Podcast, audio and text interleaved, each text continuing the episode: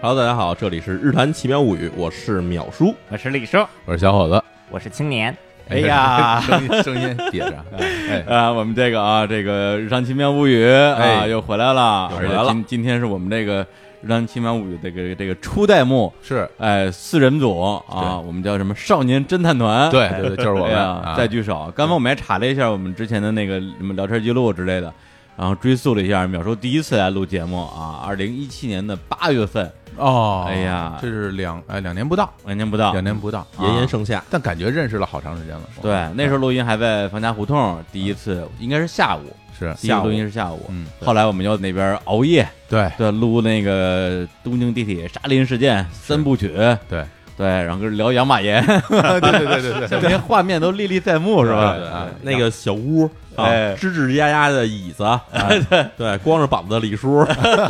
瞎说，谁管上板子了？然后一碰就倒到桌子。嗯哎呀，对对对，对对对，真的，那桌子特别可怕，每一次淼叔一来，就跟淼叔说：“别压，别压，一压就倒。别说压，不能扶啊，一扶就倒对啊。一，扶然后就还倒有还有墙角奇怪的小沙啊发，哎，什么习惯小沙发？你看什么都奇怪。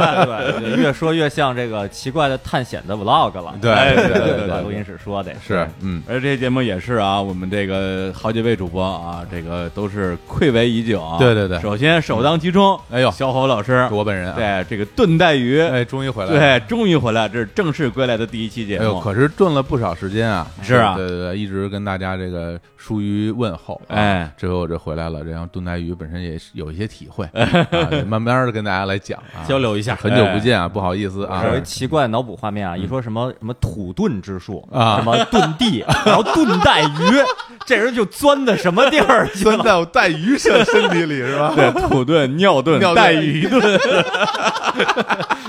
这是多喜欢带鱼啊！ 带鱼招谁惹谁了？ 不是那个土遁吧？你倒是能就逃走了，哎你炖到带鱼里只能摆在超市里， 其实也没有什么大用啊，被人拿回家一样被炖。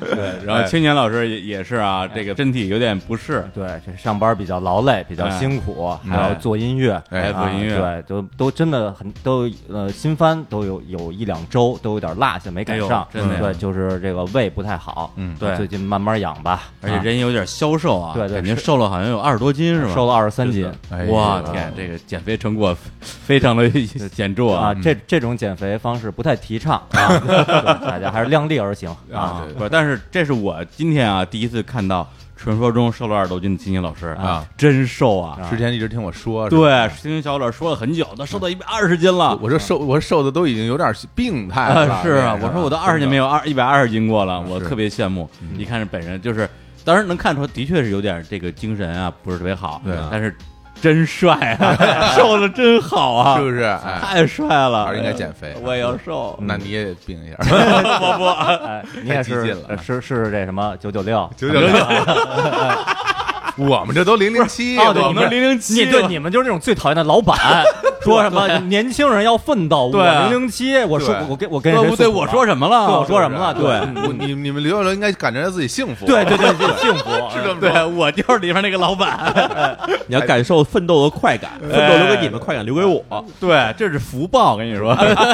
别说别说，大家真信了，招人招不来了。哥大家真信了，对啊。然后淼叔啊，更厉害了啊！虽然对于日坛听众来讲的话，他好像前段时间刚刚播出一期九头杀人案啊，九对，九头啊杀人案啊，但那期节目其实也是好像是二月份录的了，有二零一八年二月份录的， 胡说八道，那是那那时候还没犯案呢。对。然后他前段时间去趟日本，对啊，去了好长时间，有个二二十天吧， 小一个月了，小一个月了嗯。。然后去的时候，我我给打电话，我说淼叔最近回来赶紧录节目啊。嗯他说录啥节目？我说好多节目要录呢。他说你要这么说的话，我现在呢准备去几个废墟探险。对，对，然后呢，有一个特别危险。对，然后呢，我如果能活着回来的话呢， 咱们咱们就录。我什么叫能活着回来啊？我说你没有你不行。他他说那我就少去一个废墟吧，增加一点生还率。对我说我说你这也太悬了，不是最后那你去了没有啊？那个还真是没去，真没去因为太远了。啊就是一旦从那儿走了以后，你再回去，估计可能光开车日程就得整整一天。啊哦那么远，在什么地方？他在那个四国的叫做市户甲，哎呦我的妈，这听完全不知道是在就哪不儿。知道在哪儿。就是四国的最南端的一个海角上。我天次啊！你你这次主要那几个废墟也都是在四国是吧？四国和关西地区为主吧。啊，关西地区。对对对啊对，因为淼叔他是这次啊去了一趟这个日本四国，哎还有什么什么和歌山之类的。对然后呢，一个是飞机探险，一个是嗯拍了这个啊，也也加入了我们这五 log 的大军。是是是，哎，拍了好多小视频，哎嗯，然后在微博上也发了一些，挺火。逗猴儿什么的是吧？别说逗猴了，烦死了。哎，然后呢，就是这个逗我，啊刚刚小伙子老师被逗了，淼叔一伸手，小伙子老师正想事儿呢， 就把手伸过去了。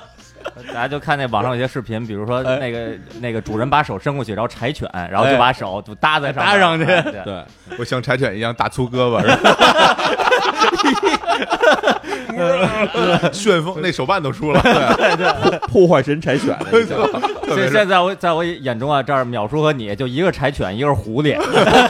大尾巴。淼叔长得长得真有点像狐狸，啊别胡说。真 的不敢敢胖说胖狐狸，说正说正经， 是不是你岔开的？对不起我你错了非说逗猴是吧？ 我错，非因为他刚才逗我了，不是不是不是，我错我错我错我错，主要是你不应该上上斗，说尾落说说尾落说尾落，哎，然后这尾捞特别火啊，是嗯对，所以今天呢，我们呢不聊案子了，对对，我们聊点稍微轻松点的话题，好聊点聊有他这限个，啊对，聊聊他这个废墟探险，聊聊制作背后的故事。这是吧背后的故事，真的挺刺激的。哎我刚刚看的时候，其实说实话我不太敢看，是吧？啊对，因为那放出来之后，我第我第一时间关注了以后，我跟因为千阳老师转了。而且是第一个转的，对，然后转对，然后后来我我看到的时候已经是晚上了，啊然后我我我我想了想，我说要不要看？后来想算了，我我我别看了，我啊我可能有点害怕。啊，对，因为他去那些地儿吧，都都特别野。哎后来呢，找一大白天我看了，嗯也挺害怕的，哦是是吧吧？挺吓人的。嗯，嗯，对，要不然给大家先介绍一下啊，啊这个这个废墟探险，嗯，先说一下这是一个什么东西，因为特早之前淼叔说，我有一个好朋友，嗯一个一个姑娘大美女，是一个废墟摄影师，对说回头介绍你认识啊，什么一起录节目，说我也这特别期待。就后来淼叔自己也加入这个 大军，这是一什么概念？这其实是一个在这个互联网刚兴起一段时间，可能两千年之后的不长的一段时间里面，那时候大家就开始去有一些都市传说出现在网上。哦，因为明白，其实以前我们都市传说都是口耳相传，但是突然可以有人放在网上了。嗯对，拿我们北京来说，北京有一些非常神秘的地标，嗯然后最有名儿可能就是朝外大街的那个鬼屋啊，对，啊，对，然后还有什么地铁的什么隐藏的两两个地铁站啊。是我是在上大四的那一年，嗯然后我跟我一朋友，我们两个人就真的去了一趟那个北京，就是所谓那两个没有在地图上标出来的地铁站。啊，你去过呀？哦，这而且我跟你说，当时我去了以后，我们当时就是我那朋友手里有那时候很罕见的数码相机，啊，然然后所以我们在那儿拍的照片儿。我走到那个空无一人地铁站里面的时候，我去拍照，手都是抖的。后来回来看那照片也都是虚的，啊，然后把照片 PO 在网上以后，后来我在很长一段时间里面，在网上只要有人看到那两个车站，什么福寿岭站的那个、嗯那个照片，嗯，其实全是我拍的那照片。哦哦，那是你拍我的，拍的那时候你就已经是一个废墟摄影师了。但是那时候其实说实话，我们没有那个废墟摄影或者废墟探险这么一个概念，那时候都是所谓叫城市探险。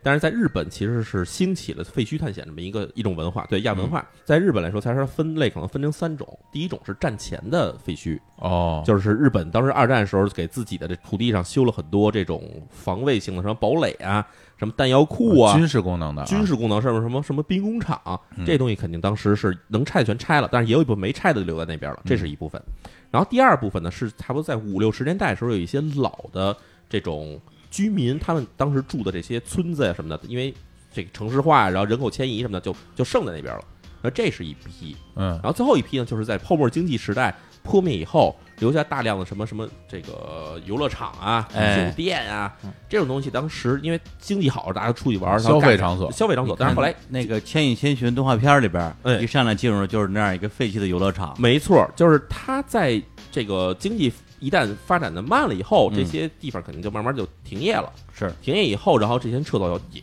成为了废墟，就是从时间上来分三大时间段的废墟。嗯然后呢，日本很多年轻人他们就会去这种废墟里面去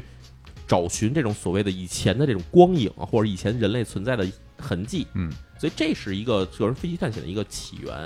然后这些东西其实在这个欧洲也好，或者在美国也好，其实也是非常多的，因为相对来说这些国家的他们的那种再开发利用的机会并不是很多。这地儿一旦废弃，可能就一直废弃下去了。哦， 哦，对，然后所以呢，这个在国外可能也是有一种小风潮吧，就是大家去这种废墟地方去看啊，然后去拍照什么的。当然，也有人去那边搞各种活动。对，那这次你是怎么着就起心动念说你也去探探险，拍个什么视频 vlog 之类的？ 对，是你自己琢磨的还是我自己别人琢给磨你建我自己议琢磨的。啊？因为其实我在北京我也找过几个地方，我也去玩过。因为嗯北京其实对吧，李叔的家乡附近其实有 很多，我你家附近其实有很多废墟。我你我知道知道，我我看过你拍的那个东西，对对对在对。门头沟的山里边儿。可能说在电厂什么的这种地方，对对对然后还有那时候，对，那当然也是历史的上面留下的那种所谓的小三线的这种建设，啊有，门头沟有小三线呢？里面都有小三线，还有生产手榴弹的工厂呢。我我去哦都我都不知道。不知 道哎，手榴弹、步枪工厂都在北京的门头沟、哇房山这些地方都有。我知道门头沟是革命老区，没想到这么革命。 太太革命了，太革命了太革命了。对，然后嗯小三线生产完了以后，剩下的大量的这种厂房其实也都剩在山里，因为交通实在不方便。哦，对对对对对，都是山。然后我以前其实是差不多从一七年、一八年在北京可能去过这种几个地方，嗯，然后当时我的一个印象就是，一旦走进废墟以后，你会强烈的感觉到，就是嗯就我眼前会浮现出当年人们在这边地方哦，生活、劳作生产、战斗，战斗，嗯对吧？是对，在这时候的情景，嗯，对我印象里特别深，就是比如走进了他的食堂或者走进他的澡堂子，嗯我真的就会眼前浮现出当时那些人在里边穿梭的那种那种情景。嗯嗯，澡堂澡堂堂子子不澡堂错子啊，穿梭，呃对，你没见过吧 好像戴了一什么 VR 眼镜是吧？哎一看哎， ？AR 还是增强现实？啊，对对对，AR AR，哎或者走进什么可以解剖尸体的什么手术台什么的那种，真是军事的那种感觉的。对嗯所以这些东西，我当时想就是说给它留下来。嗯然后，当然，其实很多人也都在做这种事情，就比如拍摄。嗯嗯后来我想，其实与其拍摄的话，不如给变成一种就是我们可视化的一种这短片类型的东西。嗯因为这样的话，其实你看到的东西更直观。嗯，有时候我们可能从一个照片里，你只能看到一个房间的一个画面，是一个角落。嗯但是你给它变成视频以后呢，它就会变得更立体起来。这是我其实想拍这 vlog 的一个最开始是初衷吧。而且还有环境背景声音啊，没错，就是风声、雨声是啊，光线也好，空气也好，这东西你都可以直观地感觉得到而。且现在拍摄设备也很也越来越方便了，对不像以前，要不然就是那种就是特别的呃笨重，大的，或或者拍出来效果不好。对现在就是哎拿一个小的这种摄影机，对，第一人称视角就对会有那种身临其境感。没错，就是因为其实，在拍 vlog，大家可能也会从其他这种什么微博呀、或者哔哩哔哩啊，甚至什么抖音这种地方能看得到。嗯就是大家在拍的时候，很多人会选择那种第三人称视角，啊或者就是拿一拿一个对吧，拿一个自拍杆儿对，远远的在拍自己在这边这边走。嗯对但是在我看起来的话，其实我更希望展现的出来是我的眼睛看到东西，而不是别人看到我。嗯对对，这所以就是我选择的是第一视角去拍摄，对，然后用所有的东西，我在目力所及的，我的视野里看到什么东西，我就给它呈现出来的时候，你看到也是这种感觉。对，而且“五唠”这个词儿刚出来的时候呢嗯，更多的是一些人在分享自己的生活，对自己的一天，对自己做饭啊、逛街啊、遛狗生活起居、啊遛狗啊什么之类的。没错，对，但是呢，有一个人的出现改变了 vlog 的定义。哎他说了一句非常经典的话哎，说 vlog 可以是个人史，也可以是地方志。哎呀，这个是人叫做史蒂芬。哎实话说，就是我拍 vlog 的入门儿嗯就是石老师，史里芬石老师教的我，真的呀就是石老师告诉我说，你其实用什么样的软件会更简单哦然后你怎么去录的时候，选择什么样的方式去录，包括嗯你回来剪辑的时候怎么去剪辑，这东西他这真的啊全教给我了，是因为他那整个公司团队嗯。就他一个人，一个人干一切。跟我一模一 样，就是我其实误入了史蒂芬老师的这 条这条狭窄的小 路。 但是但是最终那呈现效果，大家看啊，一个是这个展示魔幻的河北，哎一个展示可怕的 日本，风格还是不太一样的啊。我其实可能对日本的这种地方更熟悉，是是，就是对我来说可能找起来更轻车熟路，嗯然后我在那边也更敢趟。现在大家应该已经看到了两、哎两个了，两个 vlog，对对对对，是吧？因为淼叔在自己微博上也更新了五 log 五 log 啊，五 log 啊，啊哎 呀，对，你说伪 log，人家都老给你纠错儿啊对，啊人老觉得你伪，哎啊啊，伪军，哎呦喂， 好，这看出两个 vlog 了，就是啊啊五 log 啊，对，然后那个第一个呢讲的是一个情人旅馆，对嗯废弃的情人旅馆，第二个新出的是讲了一个这个废村儿，废废弃民居，对，我们就是一个个来吧，啊一个一个给给大家来讲讲他这个台前幕后的一些故事。啊 OK 是不是有一个说法说不能透露具体的位置？对，其实啊相对来说，因为怎么说呢，这个是一个不成文的规矩吧，啊没有人指明说，但默是默认行规是吗？默认，行规就是啊你去这种地方的话，呃，尤其你觉得地方非常棒，嗯，你一定不要把这个地方的具体地址透露出来，哦尤其不要发在网上之类的。为为什什么么呢呢？就是因为其实除了这种相对来说像我们这样比较有理性或者比较有有素质的废墟探险的人以外，嗯还有很多人其实去那边去为了做，比如说做那种涂鸦，哦哦，甚至是可能去里面盗窃。啊，哦，有一个特别有名的故事，是差不多在二零一零年前后，嗯然后有一个也就是玩这个飞探险的一个前辈吧，他在这个日本的这个德岛县发现了一个在山里面的一个废弃医院。哦这个医院其实废弃时间大约是在一九六零年前后。嗯然后当时建立的原因也是因为日本在二战期间把这人口疏散到山中以后，在那边建起了简易的这种医疗设施，然后所以那个医院差不多前后存在可能二十多年。然后最开始看它的照片非常棒，里边全是木质结构，然后所有门窗都完好，然后就跟你走进了一个已经下了班的一个医院是一模一样的，哦比如手写的这种处方签儿，啊嗯然后还有什么病历，全摆在里面，一点都没有哇，特别漂亮。然后里面所有的药品都留在里面，啊然后手术台，然后 X 光机，什么什么都有嗯，除了人蒸发掉了以外，剩下所有全留在那边，对感然觉后时光在那边停滞住了。嗯嗯，对，这种感觉，然后这个人他就很高兴，把这些东西全拍成了这个这个照片以后抛在晚上，然后很多人来就问说这地方在哪儿，嗯然后这个人就把这地方写出来了。嗯哦结果不到一年时间，里面的所有药品的小瓶儿全被这些去探险的人偷走了。哦，就是再过到二零一二年的时候，人去的时候发现里面已经就除了木头架子，然后很多玻璃全破碎了，然后什么东西都乱了，以后，然后什么东西都没留就下被来。打劫了，被就被破打被破坏了，因为嗯其实后来还有人发现，就是真有一部分人，他当然可能财迷心窍吧，他从这边偷走的这种老的药瓶儿，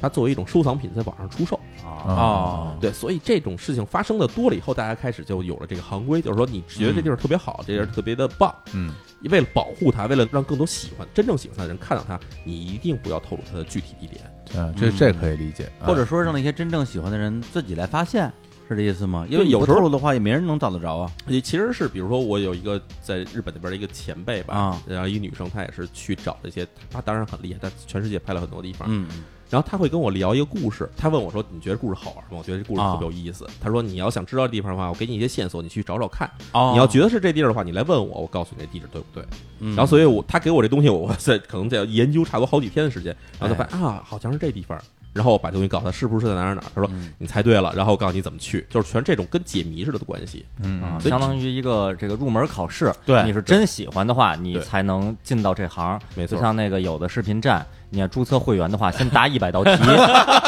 你你是真喜欢，你才能才能看。哎，不，那不懂别看啊，不会看别看。对，有一些这个篮球网站也是这样的，我跟你说，那个某视频网站的那个一百道题，我当年是盲答的，就是没做准备啊夜里是那天好像喝多了酒去答的，哎呦，然后勉强及格，竟然过了。啊， 他这些像比如废弃的医院什么之类的嗯，从政府角度来讲的话，他为什么不把这个地方怎么给它清理一下？这是成本太高了，还是政府就不知道有这么个东西？呃，其实政府都知道这些东西，啊但是呢，日本的产权它其实是分这个公有跟这个私人所有的。哎，对公有产权来说的话，其实剩下的废墟并不太多，哦因为日本其实你也知道，在这个民主党执政时期，就是这个我们著名的这个鸠山由纪 夫，哎对，嗯他执政时期的时候，他们干了一个事儿，就是大幅削减政府财政开支。嗯，当然是由那联访去主主主谈这事儿嘛。嗯哎那华人对，呃，对他算是一华裔嘛，华裔嗯对华裔。然后他干的一个事儿就是把大量的政府的闲置的设施实际上是出售，哦，然后土地出售，然后设施出售，然后甚至有些是直接割裂出来，就让它国有变民有。嗯，所以在这期间里面，很多这种国有剩下的设施其实就已经被割裂出去了。然后这些东西肯定卖出去以后肯定会被拆掉。嗯然后还有一部分这个私有设施的话，就会存在一些问题。首先，这些土地的所有者有可能已经联络不上了，或者对嗯所有的所有者已经过世，说实话，就会有一个就是所谓的这个就是遗产继承，哦，但大家大家都知道，遗产继承你要交税的，嗯你要是不交这税的话，这遗产可能现在就属于这种就是放置状态，嗯嗯，对吧？放置状态的话，那就是没有人能有处置的这个权利利，权拥有者他自己不处置，嗯，然后别人也没法收回，那这地是方只能这么放着。哦，有对道理，有道理，还有一部分什么呢？就像泡沫经济时代那种问题就特别明显，就是比如说小伙子老师买了一片地，盖了一个情人旅馆，哎当然我们不知道盖情人旅馆干嘛哈。嗯挣钱还能干嘛啊 啊，？对他可能提供一定方便，然后自己用自啊己 用啊！我天啊，然后呢，这个情这就这个地方，它随着这个人口减少，嗯，没有情 人了，对，没有情人了，所以呢，这个小伙老师这个肯定就经营不下去了，嗯，他就不愿意接着雇那些服务员、打扫卫生的人啊，是也不愿意交水电费了，对他给停了，都是挑费，这个对，啊都是挑费。然后结果呢，小伙老师这边自己那边开的那个这个拉面店也经营不行了，就这么惨，你瞧我这哪儿干的这些活儿呀？小我伙老师慢慢就没钱了，哎 啊，哎，没钱。但是日本有一个问题，就是你的一个建筑物到了二十年的时候，你要交一次大消费的，哦，就每二十年都要交一次交钱，交交交钱。啊为，什么要交？这因为他政府规定嘛，防震呀、然后防火呀等等这些东西哦，他这要种交一次，就是相当于房产税的东西。明白，结果小伙老师没钱了，说我不交。我不交。对，你不交的话，这房子肯定你也没法住，就是嗯你不交的话，你得不到这房屋的批准许可，你嗯这里面是不能住进人的。是哦，对，然后呢，那就只能放着。对你要说拆拆这个东西是属于你的，你也得自己掏钱。我没钱，对吧我连拉面店都开不下去，在日 本开个拉面都开不下去，得得惨成什么样啊？所以呢，这房子只好在那儿放着。是哎然后呢，他们就会找一些人去接手，但是接手人也不傻呀、接手人一看这地盘儿，对吧？首先你这边开不下去，说明你这地方是就是不行，没人气儿，我没人开在气儿四国一个一个山里边是不行，我跟你说， 对谁去啊？然后这人一看，好，这地是挺便宜哈，地可能也就两百万日元就卖给你了。嗯一看拆这楼，拆这楼要五千万日元，就是对，一算，好，光拆这楼就花五千万，然后我再盖一个，嗯然后这地儿还没人，嗯我肯定赔到姥姥家去啊。可不，然后所以这个也没人买，嗯就这种地方剩的就很多，所以就荒那儿就了。荒那儿了。对嗯对我去年那个在日本旅游期间，然后晚上没事儿就看那个日本电视节目，哎，那电视有一节目挺有意思的，啊，说那个说为观众朋友们寻找最便宜的房 产， 在东京最便宜的地儿就嘛，还不是东京，因为我当时在大阪啊嘛，啊就说那是可能就在全国播出节目 哦最便宜全国的对啊啊一开始说什么这个是距离那个哪个城市哪个车站近，很便宜嗯，就一看啊，就的确很便宜，可能就几百万日嗯元，就还什么几十万日元，哇然后说这已经很什么四十万日元就可以买买买一小楼，买屋啊，到最后说这个大家猜猜是多少钱？哎嗯然后说是零日元，不然后要钱观观众就都傻了嗯，说为什么零日元？嗯，这房子你得大修，你要不大修，你自己掏钱把它给拆了。就是，那就是淼叔说这种情对况，哦就是这是一个非常非常老的房子，主人已经掏不起钱进对它进行任何后续操作了。嗯，你只要接手能把这给操作了，我掰给你。哎，那但是呢，我一看，然后那最后那主持人介绍了一下说，这是在一个山村里边儿，什么什么什么的，距离最近的城市什么车程只要两个半小时就可以到，什么那那完完全是是那谁接手啊？对什么？仅需两个半小时，对啊，直通 CBD 是吧？我天哪，对，直线距离是吧？直线距离两个两小个时，两个半小时，我都从名古屋奔到大阪了。我天对，呀，然后主持人还还想说说是看什么面前有一条溪流，我们可以在里边游泳，享受大自然的惬意。嗯不是，不是，观众也不傻，就说日本的溪流满大街都是，我还我还到你那儿游泳去，我就天说！这种真的是白白给都不要， 白给白给都不要所以，，我我觉得我当当年真不应该在四国那儿盖一个，你就越来越真的了。你在四国弄一卖带鱼的这个店啊，没事在那炖带鱼，带鱼炖。真的是。然后，而且还有一个明显的一个原因，是因为日本的这种，尤其像四国呀，还有你们那年去的那个山阳山阴地区，嗯，它的人口流失率每年可能甚至会达到百分之十左右。哦，这个的我必须得先跟大家哎简单说一下，四国是哪儿？四国是哪儿我们说半天四国没给给大家介绍呢。哎，这日本就是四个岛嘛，就简单说啊，哎嗯最最北边北海道，哎然后往下最大的岛是本州岛嗯，往南最南的岛就是九九州岛。九州嗯然后这四国岛呢是在本州岛的南边儿，对然后呃右手边儿啊哎海窝里边儿对，海那对那么一圆了咕咚的那么一对小小岛哎哎对。这四国有什么著名的东西呢？就是就是比较闭塞啊， 交通不方便啊，然后盛产乌冬面没了啊，对这就是四国啊。嗯像那个村上春树，那个是《海边的卡夫卡》，哎呃，主角就是一上来就是逃到了四国的某个 城市，逃到高松市，我记得是高松叫市对对对对然后去那哎不太远对啊，这为什么有这个设定？其实就代表着我逃到一个人少的人少的地儿，一对般人找不着我。嗯对，是对，对反正大家就是想起日本了，北海道大家都知道嘛。对然后这个九州呢，就是我们之前也聊过啊哎，就是鹿儿岛、哎福冈、熊本熊，啊，哎熊本熊、种子岛，哎对是吧对？然后其他的你们听说过的地儿，基本上就全在本州。对对，四国就是啥都没有，啥都没有，就没有什么有名儿的地儿吧？你像四国，首先没有新干线，嗯哎然后有几个机场，但是那机场就是反正属于很小的机场。嗯，然后呢，四国我记着，在我在日本上学期间，四国的香川县嗯开了第一家 Seven Eleven 便利店，然后当时成为新闻。 就跟鸟鸟女士开第一家星巴克上报纸上报纸一样， 对，说我们真的是这这样除了沙丘，终于有对星巴克终于有星了。巴克了，真的是这 样。然后四国当然说特产，四国特有几个特产，第一有一个是那种就是煎鱼，就是卡搜，啊，就是做鱼干的那玩意还儿。有鱼干儿可以啊做成刀啊，做对成刀。然后第，二是四国是盛产橘子，哦，对，橘子，然后第三就是你说的乌冬面，哎这基本四国三宝。嗯，哎呦，这三宝呀，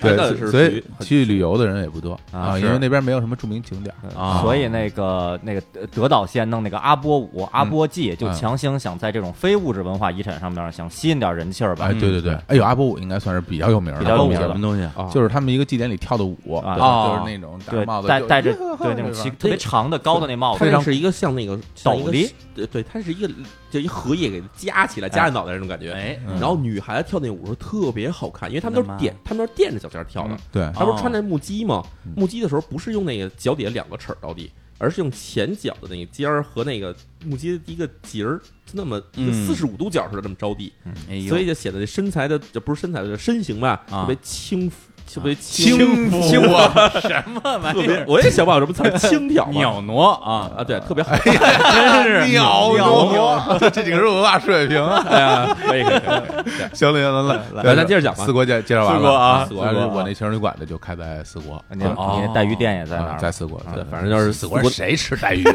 没有日本人都不吃带鱼，这不怎么吃啊。反正四国就是基本上你在那儿开什么都是从舅舅家陪到姥姥家这种感觉。可不嘛，嗯嗯，没有什么人，形 容啊？没有人，而且就是，而且刚才说的是年那个他们的人口流失，嗯对，对，就是年轻人都不愿意待在这个地方，就去大城市嘛。肯定是哎对，因为在四国核心的那个商业商业城市、大城市就是高松了。对，高松应该是最繁华的四国城市但吧？四个城市嘛，嗯高松、德岛、松山加高知。对然后其中高松是离本州岛最近的一离冈山就很不个，不太离远冈山很近。不太远然后呢，德岛呢，是因为它可以从那个阿，就是你说的阿波舞那块儿，啊然后那边有一个还名门漩涡、对名门海峡对哎，然后可以一直通过淡路岛，一直可以连到神户。对嗯就是高速公路过去哎，所以只有这个德岛跟高松这两个城市稍微显得有点人气，有点人儿啊，对对所以年轻人找工作其实基本上都到本州岛去了，在留在四国的不是特别多。对，没错，是这么回事儿。嗯，然后，所以在四国地区也留下了很多很多的遗迹。嗯对，啊，然后这回我拍的话，因为反正虽然没剪出来片子，没剪出成片啊，但是那边我大约拍了三个遗迹在里面，嗯，然后都是酒店类型的东西。哦，对，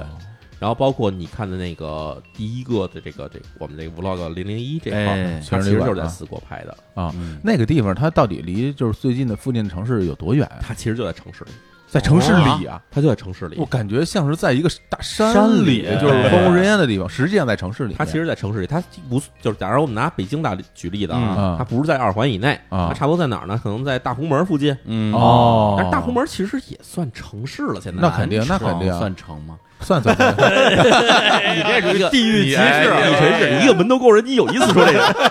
其实我们丰台人民啊这话只有我南通个人敢说，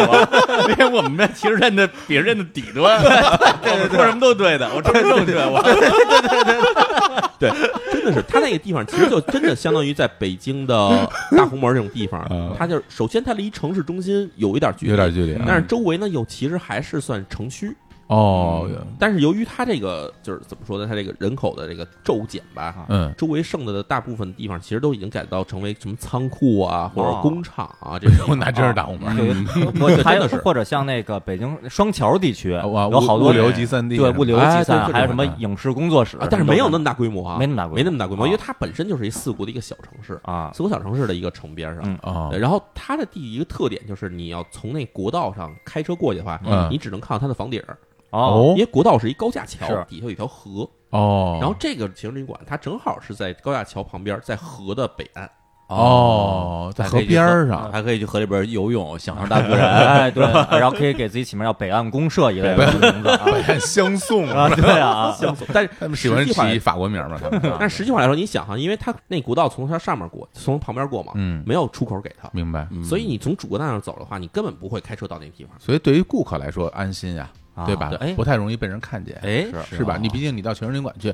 是不太愿意这个大张旗鼓的宣传的，没错，碰啊着熟人打招呼，对都不合适啊要哟干哎呀嘛？小伙 子，你也在这儿呢哈？是啊，老张，不是我开的，当然我 啊我当然我开的，也接受这设定了是 吧？我就一直这么 认为啊，我就现在觉得那地儿就是我的了啊，啊所所以你觉得那个第一个片子一直没看，说我还还用我看？那我都熟啊，对我买卖开的嗯我都熟啊对，有什么可怕的？不不怕我。哎，我看你到那边，他那个周边已经有点荒了，是吧？其实是已经荒废很多了，啊包括外面其实是拉着这个各种的什么栅栏啊，然后这栅嗯栏就栅栏已经被杂草完全挡住了，啊啊，啊，啊就是你，看就是一大片草地。那你车能开到附近去吗？我没开，我肯定没开车到附近，没地儿停啊，然后就走过去啊啊，咱走过去啊，哦，哦，走过去。然后它那个地方进去的话还不太好进，因为你看杂草丛生，它其实里面是可能进不去的。嗯然后你只能绕到那河旁边那，我不是说小河吗？哎绕到河沟子里面，从河 从那河岸爬上去。我这样啊，啊哎呦，我天，你这把那个爬爬那个河沟那应该也拍下来，那我感觉啊其实拍了，但是呢，因为实在晃动的太厉害了啊哦，就是那个，因为摄影机我是捆在身上的嘛，嗯嗯，就是你嗯身子在运动的过程中，它其实晃得非常的厉害，对对然后对后来就被我绞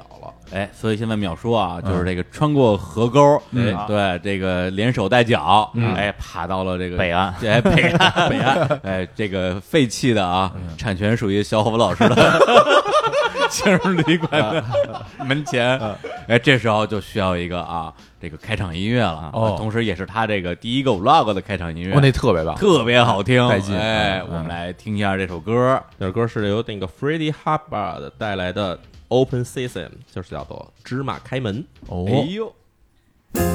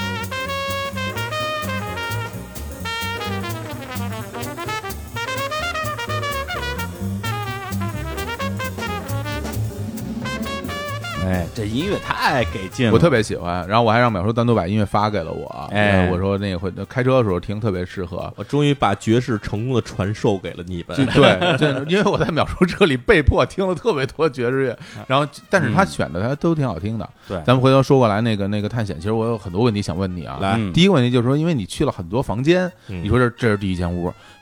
这是第二间屋，对，特别 累！是。吧？反正啊啊，这是第三间房，我们上去看看啊。然后那因为我不知道他那是一间一间独立的房间，还是说它是连在一起的，只是有不同的门儿情人旅馆啊，啊？呃，你在日本去过情人旅馆吗？没有啊没去过，我知道就你没去啊过啊。对， 啊还可以加一个前缀，在日本去过情人旅 馆吗？哎呦，我也配，真是不是 你你自己开的，你没去过？这我嗨，我这出钱的，我就我不我不管经营，哦，我你不管你经你营，是我投资人，我主要精力还是在我们家那拉面店，啊继承了拉面店。哎，拉面店让我干黄了，真是一败家子儿。？情人拉面是吧情人拉面，朋友旅馆出来之后饿 了，然后就来一顿吃碗面， 住不起啊！对，说就 说是日本情人旅馆其实有两大类，啊，一类呢是像那种我们所谓公寓楼似的，嗯，就是一间房一间房嗯一间房一间房，就是像那个呃一个楼道里楼楼道啊，楼道哦就其其实就跟宾馆什么的，其实格局是差不多的，差不多对吧哦哦，就那种说那个好多人开车过去，然后还有人帮帮他把这车牌拦上，然后进屋了，啊，对对对，这是一进种进。宾进对公寓对那种什么啊三。零熟幺、的嘛三零二，哎真的哎然后呢还？有一种是独栋型的，独栋型就是每个楼底下都带一小车库，啊哦然后你把车停在车库里以后，直接从这个车后面就可以上楼，哦哦，就这样可以避免你出来以后到大街上被人看见的尴尬。啊嗯，嗯对，然后差不多有这两种。嗯，然后我去的这个正好是后面一种，就是每一间都是一个独栋，哦，是独栋的，对啊，因为我觉得它那布局挺怪的，就是进去以后，那个一层都是一个浴室，哎嗯都是一个洗澡间，是对吧这个？其实我还真的是很少见这样的。哦，但是我虽然在日本也没去过多少情人旅馆，主要是因为有时候去的时候在那边找不着酒店，哦那也只好去情人旅馆住一晚上。对是情人旅这馆其实还算比较便宜的。便宜。我看过很多旅游攻略，还真是推荐说背包客住个情人旅馆，反而比住正规的旅店便宜不少，就有时候打折的时候。哦但是肚里边会不会感觉很奇怪啊？就是呃看你了，反正对我来说我无所谓。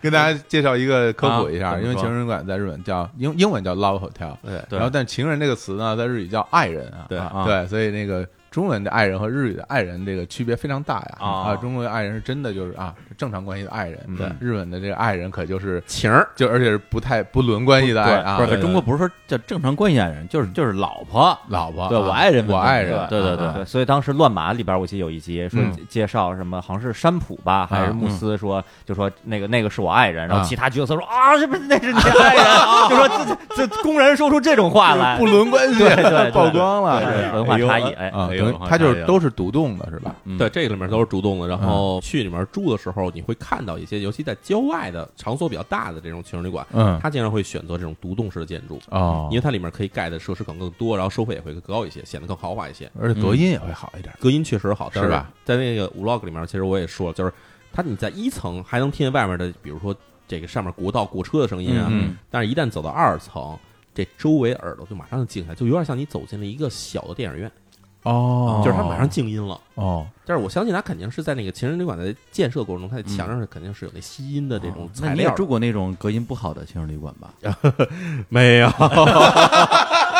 我很真诚的发嗯问，我 我在国内确实住过隔音不好，但不是情人旅馆，就是普通宾馆，就是如快家捷酒店啊，快捷酒店，我这住进去以后，这一晚上，我的天哪！你还一晚上，跟你说那那些年我天天不是经常出差 嘛，别说一晚上，大大白天经常走到那通道里边，我就就假装没听 见我啊，对，反正就是日本的相对来说哈，虽然说很多人吐槽说日嗯本家里住的那个公寓楼嗯隔音特别不好嗯，隔壁打个喷嚏都能听得见，是是是，但是在情人旅馆里面，这隔音特别的好。哦，对，然后所以这个里面就是进去以后一间房一间房的话嗯，我其实也是就是想全看一遍，嗯但是大家其实从那个 vlog 里面也能看到嗯，有些那里面的那个楼梯就已经就已经全烂完了。 啊，就对属于那种你根本无法登上去的这种这种程度。当时你为什么要去这个情人旅馆去拍这个东西？你是随机挑了一个，还是你因为知道它这里边有什么灵异事件传出？其实你选是的这，样，就是我要去的地方之前，我会先做一下这个调查，嗯，就是比如本地有哪些地方是可能可以去的。嗯然后当时我的第一目标选择就是我开始开始说的那个医院，嗯那医院我当时觉得特别想去啊，嗯就是你说特危险那个吗？啊，不是不是，就是我开始跟被你说被那别个人破坏的那东个西，被人偷走那个。哦哦哦但是我看到的资料，其实当时还是没显示出来已经被人偷走的东样子。嗯嗯，然后后我甚至在谷歌地图上已经找到了这个医院的所在的这个位置，嗯，是通过他当时有人去以后拍的那周围的照片儿嗯然后和这个谷歌的那个街景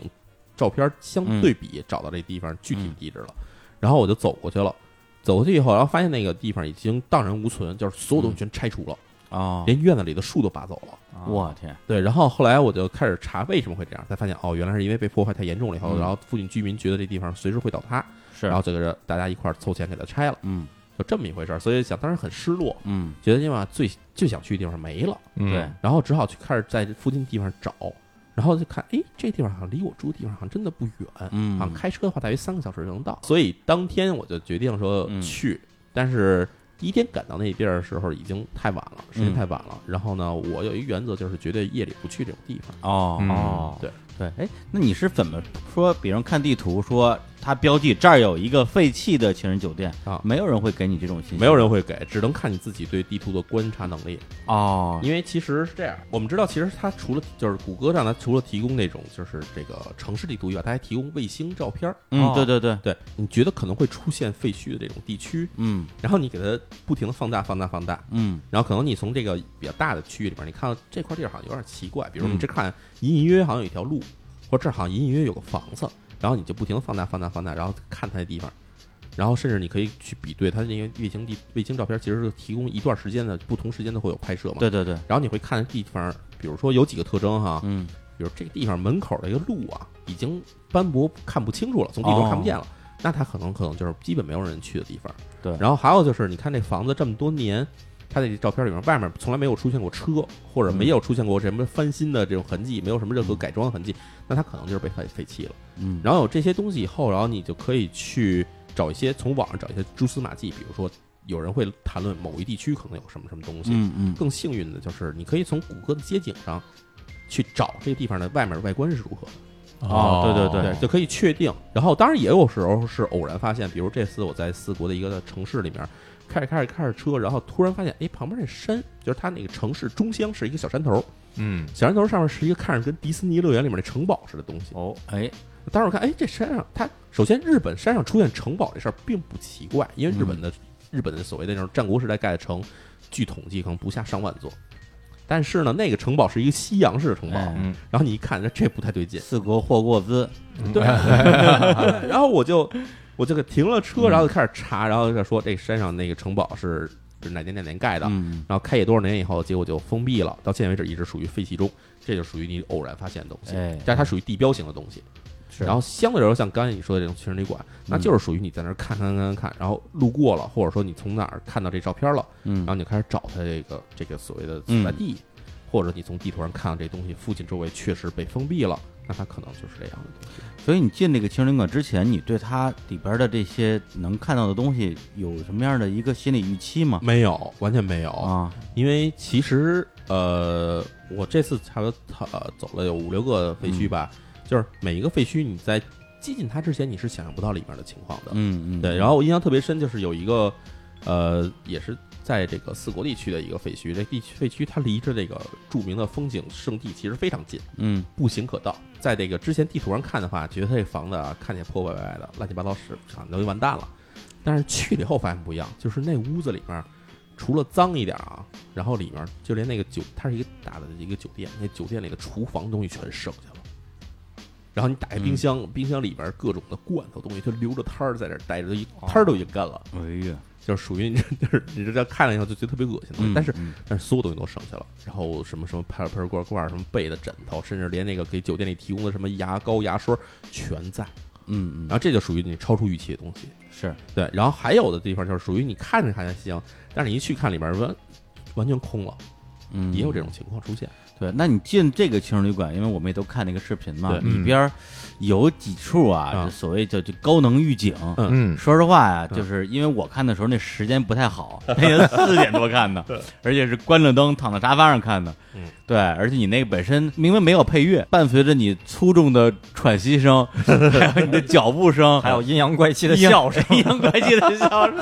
然后吓得我够呛。然后上面一出那个字幕啊，嗯说前前方高能预警，还停一 下，我我马上就把我这音量关了，把音量关到零，嗯 然后看底下到底什么东西。因为你把这音量关了之后，感觉好像心里稍微舒服点儿，是吧没没有那么吓人了。啊，对，但是后来好像也没有啥高能预警的，其实是这样，那你什么东西啊？就那是是你要一个戴着耳机听这个东西，你不对能放外放。哦啊！我关了，我就戴耳机，然后把它关了呀。那关了当然不知关道，了跟没戴一样。我害怕呀、对你听一相声，然后看把声儿关了，看上台上郭德纲跟于谦儿干嘛呢？俩人儿哑剧，这当然行啊。 对，因为淼叔提示嘛，说要看的时候要戴耳机看。我对啊我特意戴上耳机，我特意 把耳。机关了，我就我就怕嘛。你真就不敢直视现实。哎其实我我挺怕，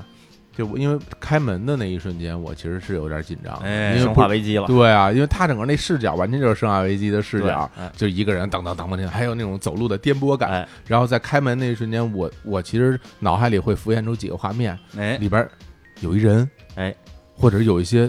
奇怪的动物，啊，嗯对我一直会担心有这种画面里出边有个现，人这玩意儿在片子还能播出来啊，这吓死 了，这给吓片子就尿没了。而且你就是你在那这么多废墟探险里边，开门里边没出现过生物吗？就出现过，啊，就有一次是在，我就有点不嗯敢听了。他在一关了个，耳机，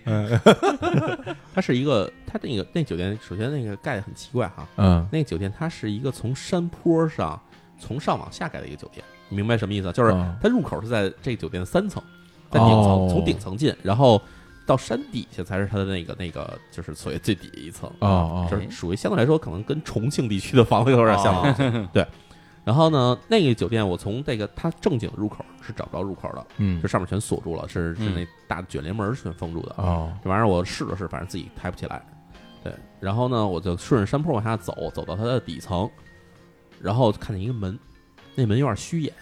嗯然后我就给它拉开了，嗯拉开从那儿飞出一只巨大的老鹰来，哦啊哦巨大的老鹰。啊，就当鹰啊，然后那鹰飞出来时，就是鹰飞出来的时候，那个动静其实非常大的，因为对对对鹰扇动翅膀的时候是那种咕噜咕噜那种声儿嗯啊，，当时真的给我吓一跳。哇啊他他怎么进去的？从窗户吗？对，因为窗户其实破了，哦，然后里面我估计可能是它在里面筑巢或者怎么样的，啊啊，因为它也是在山里嘛。然后对，一看拉开门，那鹰噗就出来了。我这样扑你脸上绝对没有，但是它因为那个门啊相对来说比较高，啊，它出去的时候我是我是没看到那个鹰的真实的样子，但是我能看一个黑影，黑影啊。然后你能听见声音是一只鸟，很大鸟。然后你再转头一看，是一只鹰在天上，然后就哦，它在里头呢。啊哇，这要给你一大嘴巴，当时给你打骨折了。 哦，这直接过来两两眼抓瞎。那鹰太牛了！其实，在日本的嗯很多靠海的山边儿上，就会住着挺多鹰的，有经常看到它们在那儿飞。对，然后我是属于比较喜欢鹰的一个人，嗯嗯对，我们对吧？我们然后尤其它在那儿盘旋的样子，嗯啊，包括我特别喜欢看鹰打乌鸦，看到鹰的时候，当时就是虽然它吓我一跳，嗯但是我觉得特别开心看着它，嗯对啊，但是绝对是吉兆是吧？急兆。对，这是就是这是唯一一次在里面碰上生物。嗯哦当然，其实你要说在里面完全没碰上过其他的生物的话，我觉得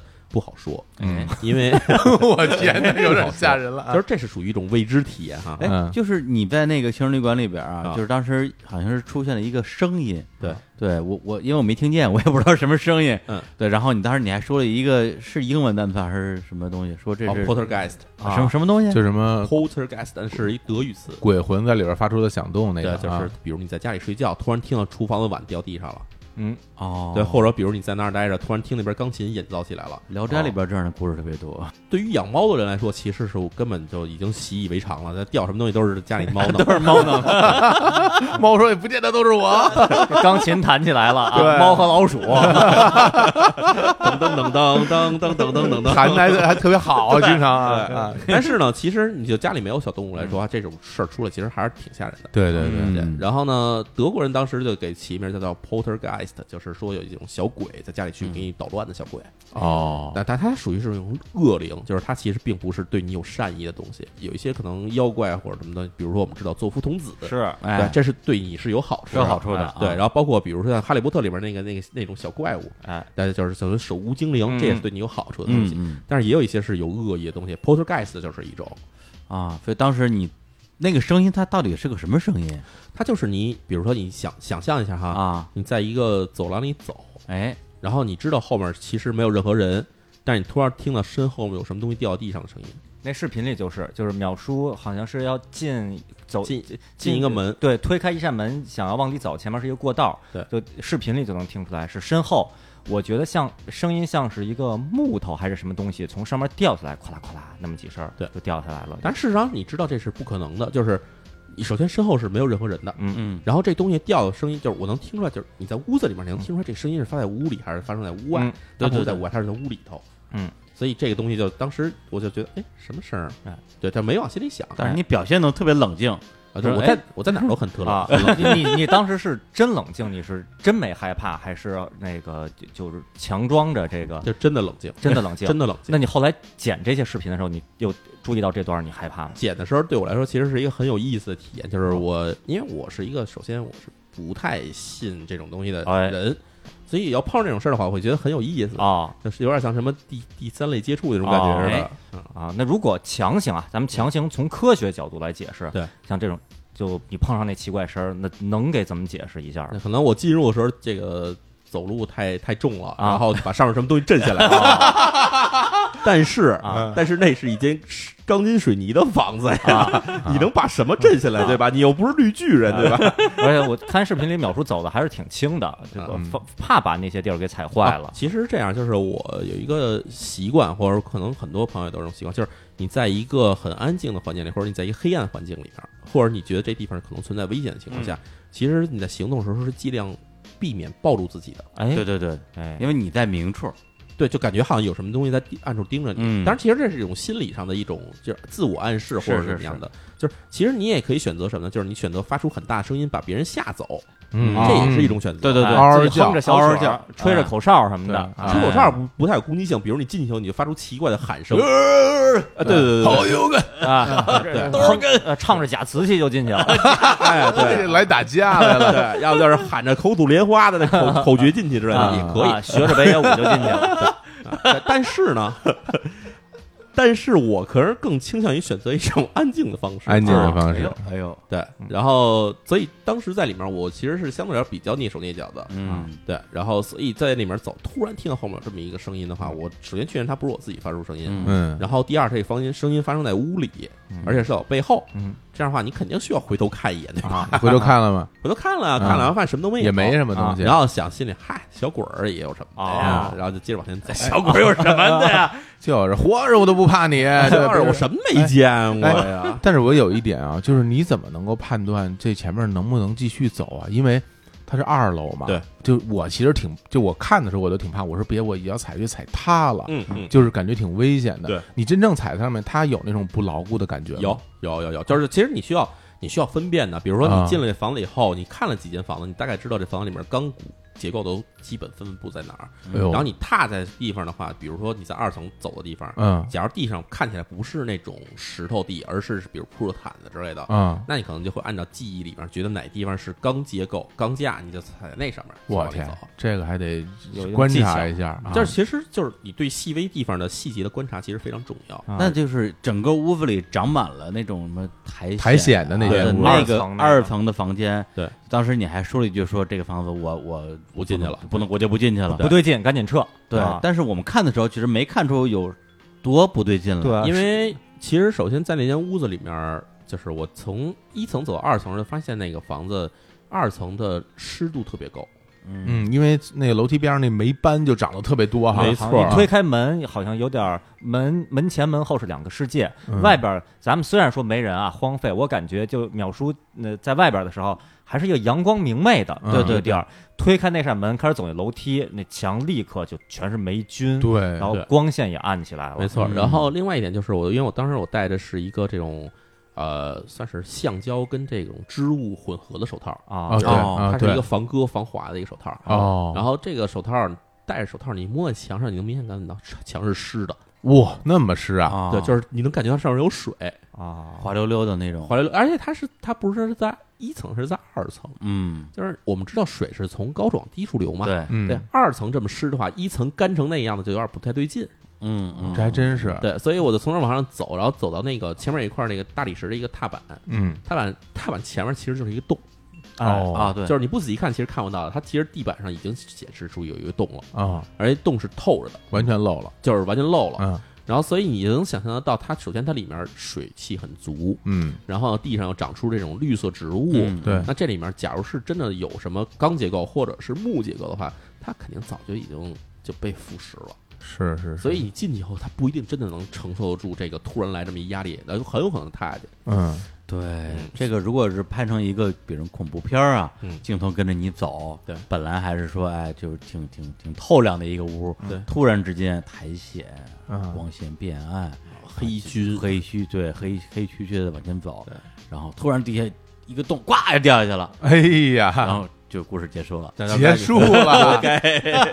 这不是结束了吗？哎对，就是你去废墟的时候，首先不要作死。对，哦，就是所以开始为什么我说我夜里不去呢？并不是说夜里会让你觉得恐怖，嗯，而是因为你夜里去了以后，很多细节你是看不到的。看不见，啊，嗯一危脚险踩空什么就的，地上的哪儿有细节？我举个例子，比如说我在那个 vlog 第二期里面、嗯有一个木屋子，地板离地面可能有半米左右的高度。嗯原先它可能门口是有一个楼梯之类的东西，嗯但是现在已经没了。所以当时我是上去了，然后上去以后我才发现，就是我在那个站着拉门的那地方，嗯离我脚旁边可能也就不到三公分，嗯，就很近的地方，嗯，有一节儿这个露出地面的钢筋，哦，这钢筋可能已经露出地面十十公分以上了，啊而且还锈了，哎所以这地方，假如你是夜里来啊，你进去时候没觉得脏，哦，啊你出来的时候它半米多高，你肯定往下跳啊，啊对万一你也呱唧一脚踩在上面，哎呦这直接脚面就穿了。哎穿了以后，别的不说，那钢筋上有锈，你肯定就破伤风了。是啊就是能不能活着回家都是个问题。啊所以像这种危险的话，你可以能回避就回避。啊对，对所以当时你到那屋门口，你在那个视频里说了一句，对说这个屋我就不进去了。对对，当时并不是说你觉得这里边有什么给你感觉有啊鬼什么有的，鬼，啊或者是有什么不吉利的东西，你纯粹是理性判断嗯，觉得可能不安全，直觉判断吧，啊直接判直接判哦断。对，啊对，因为那个就如果只看那个画面，你说这里边按照我们对日本的一些鬼怪传说的想象，说里边住着什么怨灵啊，哎住着鱼女啊，是对召召唤这个湿气的一些妖怪啊，其实也能说得通。硬要从科学角度来说的话，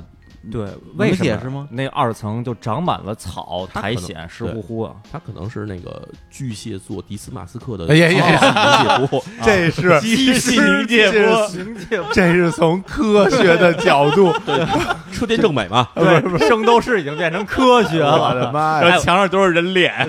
这鸡湿气冥界波导致的。啊哎呦啊对迪斯马克嘛，这形象太低矮了，对黄金正史里最弱的一被啊个。点了一个人。 好好，咱咱们正咱们正经说，哎，你正经说啊你我觉得它为什么？首先，它为什么能长那么多多那个植物啊？就就我其实到现在也没太想明白。就首先大家也都看过 vlog，也能知道的二层，我逛了那么多二层的房间，对，没有一个长苔藓的。是啊，嗯所以你要说这地方二层就是湿这事儿是说不通的。嗯，第二呢，就是说假如房间漏雨，这种老房子肯定都会漏雨。是啊，然后包括其实看之前那个很多房间里面那墙纸斑斑驳驳的，嗯那都是漏雨漏的。对，但是为什么只有它长出苔藓了，别人没长出苔藓了？这件儿就就很难就很难解释，很难解非释。非要从封建迷信的角度来说的哎话，因为淼叔那视频里最后最后还有一个补充啊，哎就知道后续的故事，就在这个长满苔藓的这个屋子里，呃，死过人，对，而且淹死的，对啊，淹死所的。以感觉那边阴气重，是啊嗯，就当然这是从封建迷信角度，对从科学角度，就是现在及时性。对其实起 名真是积了湿气真的了。啊有的人说可能是漏水，或者是比如说是这个水管子。嗯但问题是这地方从九十年代开始到现在已经荒废了近三十年的程度对了。对对，它这水管子就算有，也早漏光了。也是那对没有人会一天到晚给它供水，对吧？给它浇个花儿什么的。而且像这，种房子，二层那么湿，一层那么干，它哪有那么好的防水性啊？对啊，就就不太嗯真的没法解所释。以是是嗯这嗯确实是我觉得没法解开的一个问题。就是在进那屋之前，淼叔在桌上发现一个老式的摄像机，对，而且那摄像机后嗯来我请教了我的一个搞摄影的一个朋友啊，啊，然后他说那摄像机就是实际上是一个分体式的，哦，就是很早之前的摄像机实际上是通过电缆的东西，嗯，把这个信号传到可以录的一个机啊，一个类似于机器录上像机那么一个东对，西啊就是上，录传到那上面，哎，然后你这边等于就是拿着一个镜头拍，哦然后那其实是接那个使的。哦哦，对，然后所以他说这东西相对来说已经很老了，啊，就是八十年代末期的东西。到后来其实就已经出现了上面带着录像带或者带着小录像带的摄像机一了，体一体的 V 八啊啊对，一体式的机器。但是那是属于很早的机器了，哦，所以他说能看这机器，基本属于就是你是古董了，已经是。哦，那也就是说那个机器里边儿应可能是没有录像带的，那是看不完全没有东西的，没我们有的它里面没有任何存储设备。啊，因为我看淼叔在视频里还还好奇说，嗯对看能不能打开看看，能不能播点什么，最对后也也没弄成。那是不是其实按照咱们这个所谓的，咱们就说规矩吧，行规，哎对这种咱们在这个废墟现场发现东西，也都应该是原原地就放对在你那儿，就是你可以拿起来看啊看，但是你首先你不能破坏，哎第二你不能带走，不能带啊走，不能带走。对，就是当然我还开了一玩笑说，我这些里面要这么东西我带走，但其实肯定不会带走的。啊对，啊就是你这东西打开了或者你看什么东西，你是要留在那边的。啊，咱们假设啊，假设那里边真有一个录像带的话，嗯现场又没有电，那机器也坏了，播不了。那要想看的话，就需要自己背一个能播放那个设备的东西，专门去现场看。这还很困难， 其实。啊、嗯，对，就是我们现在已知的，比如说你电脑上能接个录像带播放设备啊都挺大就的。背一录像机去嘛，然后带一个那个什么 U P S 这个电源，啊哇。对，然后现哎，场那去播那一下。那那房子就是上一间塌一间，啊全全给你踩全塌给了，踩踏， UPS 电源，宇宙中最沉的东西，这秒叔一人背着什么？而且配人那 体发电， 配那录像机还得背一个那大屁股的电视，儿，哎，是 吧？改 CRT 的是吧？对对对对，因为只有那只有 AV 线嘛 那，S 端子都没有啊，色差线都没有，就这样，我要去探险，你人从后面一看，觉得我是一收破烂儿的。我觉得还不如把那，要不我借走借走研究几天，我我再给它还送回来送回来给你。不是你，我估计秒叔就是我请来帮我们家拆房子啊，我的天拆哪屋拆屋工就是啊走，拆这屋，房 房就没了。对，不这是挑费太大了，这 个拆房，不用那抡着大球的东西来拆了，就秒踩叔一圈秒叔过去走走一圈，他都给踩平我了，干脆给你炸了算了。太混了。越说越混了，你们啊，这哎个收拾点啊！不过情人旅馆的确是我哎，就我没有想到能看到那么多东西，然后就是跟我而且跟我想象的也非常的不一样，对，就挺长见识。淼叔你自己从那儿出来之后什么感受？哦，出来赶快去了一个庙， 去那一庙不是因为要害怕要驱邪气，而是因为我把车停在那个庙的停车场 里头啊然后觉得好歹应该去人里面转一圈哦，捐个钱什么的，然后 我就去转了一啊，圈。哦用人停车场，有人停车场，这意思一下啊你不能白用，对吧？哎拜哦拜一下，拜一下，对拜一下啊扔个五毛钱。你碰那俩大爷是在那停车场吧？啊，那那俩大爷还真不是在那儿，哦俩大爷在一山哦上。 那俩大爷的故事还挺那逗回的，，咱回头再说一会啊。儿找机会聊聊。嗯，行，那我们这个关于这个他的 vlog 第一期啊，哎这情人旅馆这个揭秘就先聊这么多。好啊，主要是讲一些幕后故事吧，幕后故事，哎，然后我们再来放首歌啊，对，刚才那首歌忘了介绍了啊，它本身这个叫一种什么什么风格 B box，啊，B-Bob，嗯啊， 不是 B-box，B-box 是不是 B box 啊，哎不一 样，但是可以啊，这口。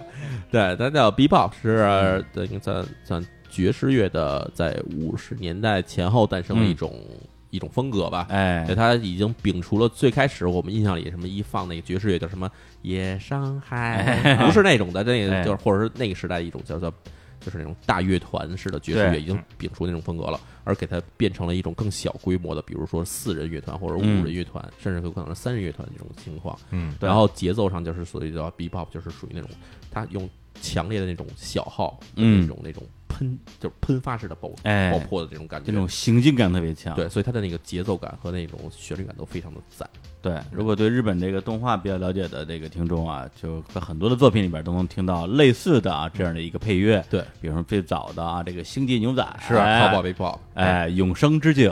是还有这个去年的这个啊博多豚骨拉面哎团，团对，啊哎，它里面基本上因为 B-bop 属于可能在在现代的爵士乐来说的话，它可能算是一个始祖级的现象级的一个一种风格。嗯嗯从之后才会诞生出来各种各样的爵士。然后对我来说，其实我最喜欢的也就是 B-bop，甚至可能后期的 B-bop 变得更强烈的哎风格以后变得叫叫 Hard Pop。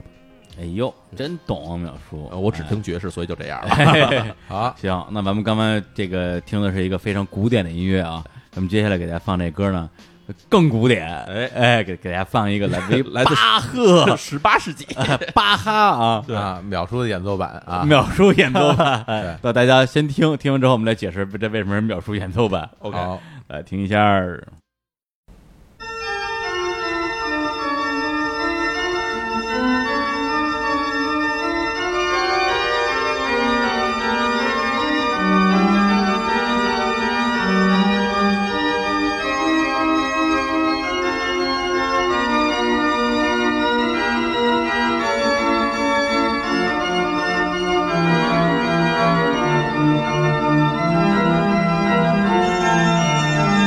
啊。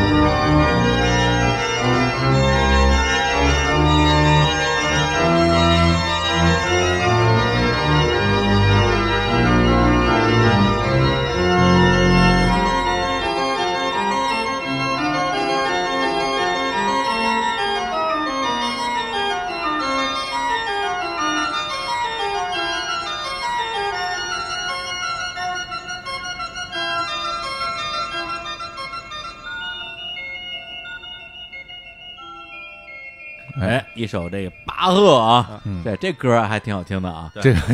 我这用你说，这歌我好像我好像听人弹过，啊哎在视频里见人弹过。哎呃当年巴赫这打榜也是排名第 一，好好几几个周杠的是吧？玩意儿，啊，Billboard 好几好几周都是他的冠军。我天，嗯如果看过这个秒叔这个这个 vlog 第二期的人啊啊，肯定知道这首这个歌二的歌的出处啊啊。先简单说一下，在这个第二个 vlog 的一个内容，对啊，就是他到了一个没有人的一个村子，绯村，呃，废村儿啊，里边儿我看他进了有个四五家、五六家，对实际上那有应该有十几家吧，是一家，那村儿好像叫什么达摩庄，别胡说啊。刚说达摩的时候还有点日本味儿，然后到达摩庄的时候就变了。 对，然后整个村儿没有人，只有对房，只有而且房而且最诡异的一点就是在于他那个所有的房子里边啊嗯，它不像是说搬家，对大家都全都收拾好了，然后屋子里呢就是这个怎么说，就是也没什么剩的东西。嗯，他看到的是几乎所有屋里边都像是人突然之间一秒钟对就蒸发了一样，叫对背包入住的那个感觉。对，就是就是大家一些生活用品什么的都散落在地上，或者是放在它本来该在的位置上。有几间屋子真的是收拾的非常整洁，是吧对？就感觉就是好像这个人，要不然就是接到什么通知啊啊，就是你现在这一秒钟就得走，对呃，要不然可能就是被带走了那种感觉。对，对掳被走带走了，哎，对或者反正我感觉有一一种啊，一种可能就是像是像是遇害了，就是这个嗯人可能上一秒还在生活，还在做饭，还还还在那儿收拾收拾房间，下一秒这人就就被杀害了。一个响指，啊，对就，灰飞烟灭了。那另一种，那啊嘿另另一种就是就外星一下就把这人就把啊地球人啪就给就给弄没了，就给啊弄死了或者怎么着葛了。葛德密斯战舰把人都吸走，哎，都吸走哎了，就是对戈德米斯干的。嗯对，就是说他那个是很多房间的生活气息非常重，就是觉得对，主人可能真的是正在那儿看书，可能一家子正在干什么的，对然后这对一家子对人就不见对，了。而且我关注到一个细节，因为这个这一一堆房子其实是坐落在一个，那真的是一挺偏僻的地方啊对，了。你看那个视频里的路就能看出来。对，因为完全是一个深山老林，嗯杂草丛生，然后对里边有这些房子。首先，这些房子建筑物就不像是一个，就是说嗯应该在山村里出现的建筑物。没错，山村里的嗯房间一般都是那种民，就是村间民居啊，对跟这都不一样。另外，里边那个房间的布局陈设啊，嗯，我看起来其实很像城市里的人对，生活的房间，挺挺它挺好的。它不像是在嗯山村里住的人生活的房，因为他们那个城市人山村人，他的屋子里边的东西，包括摆设的方式，嗯，是不一样的。明显那个里边的，比如包括他的储物方式，他那些书嗯柜，对，然后他那些杂志，就不太像山村里人农村会里的会会接触的内容。对，简单比喻的话，就对想象一下，相当于把哆啦 A 梦家、把蜡笔小新家、对樱桃小丸子家，就平就给它移动到山里，哎在那儿建了那么几栋、这个比喻特特别恰当，嗯特别恰当。因为我们知道，其实大家无论从电影、电视里面，还是真正去日本玩，你知道日本乡村里的老房，嗯，其实都是那种有一个尖顶儿的那种，哎，哎就是像我就是我们印象里的民居的样子，哎嗯上面是一个有一个山脊的那种哎样子的房子，然后大屋子一般都是木头柱子，然后有那推拉门什么的。对但是这些地方都不是，都不是完全不符合我们印象中的日本的山居或者农村民居的样子。特别像是城市城市的公寓，嗯是公寓房，是秒出这么一个啊，这个贼大胆儿啊，傻大胆儿，这么一个人，嗯，对，首先我进去，我肯定吓坏了。 OK 对，但我就在想说，以你的这个胆识啊，以你的理性，你去做判断，你嗯看到这些房子里边儿那么多生活用品、家伙事儿都在呢，人没了，嗯，你当时是怎么去分析这个事儿的？就这些东西，其实你没法从一开始就有分析。嗯，以我的习惯，嗯其实是先观察，先观察，就是你观察到足够多的细节，嗯就是这些细节。当然，对于我可能我们四个，咱们四个吧，嗯进一间屋子看一个细节，肯定每个人关注到的点是不一样的。嗯对我来说，我可能先去关注那些跟人生活非常相关的东西，比如说像在一间屋子里面，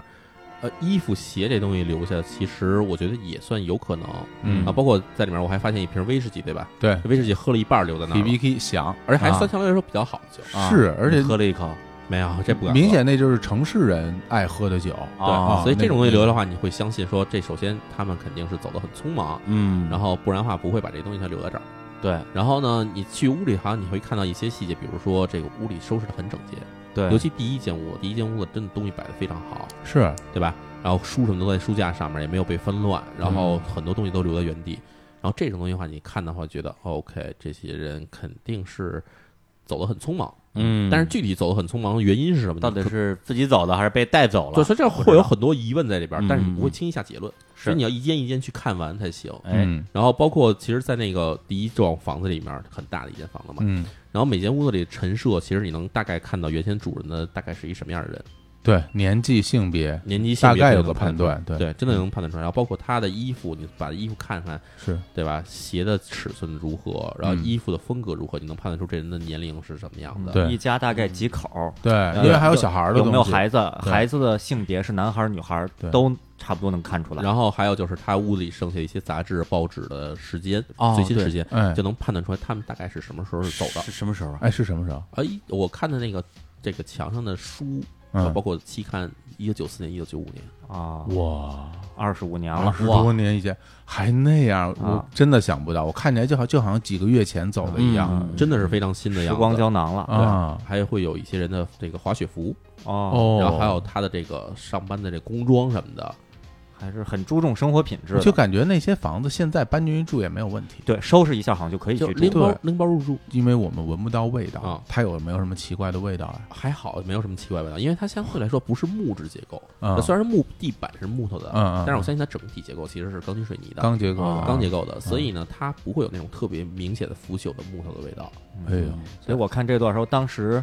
呃，我的判断啊，嗯呃，在后来看到更多的场景之前，我我看到第进第一个房间的时候，我大概五秒的时候，嗯，我的一个反应是说，我觉得这一家是突然遇害了，嗯变成这么一个场景，嗯然后这个地儿也就这么留下来了。有可能，然后呢，大概看到第十秒的时候，嗯，我我有一个判断，可能是因为我这个看秒数相关的文章比嗯较多，哎然后也看日本的很多的呃很多日剧嗯，会有涉猎到相关的题材。我判断，我觉得这是不是一个什么宗教组织的干部的家？嗯就是哎呦，就因为这个宗教组织嘛，那很多都还挺有钱的，嗯而干部都更有钱，但是有自己一些独特的追求，所以要搬到深山老林里边儿哎去呦过日子。嗯我就大概有这么一个猜测，然后继续往后看看秒叔后边进一间一间房间嗯，啊，这个觉得猜对了，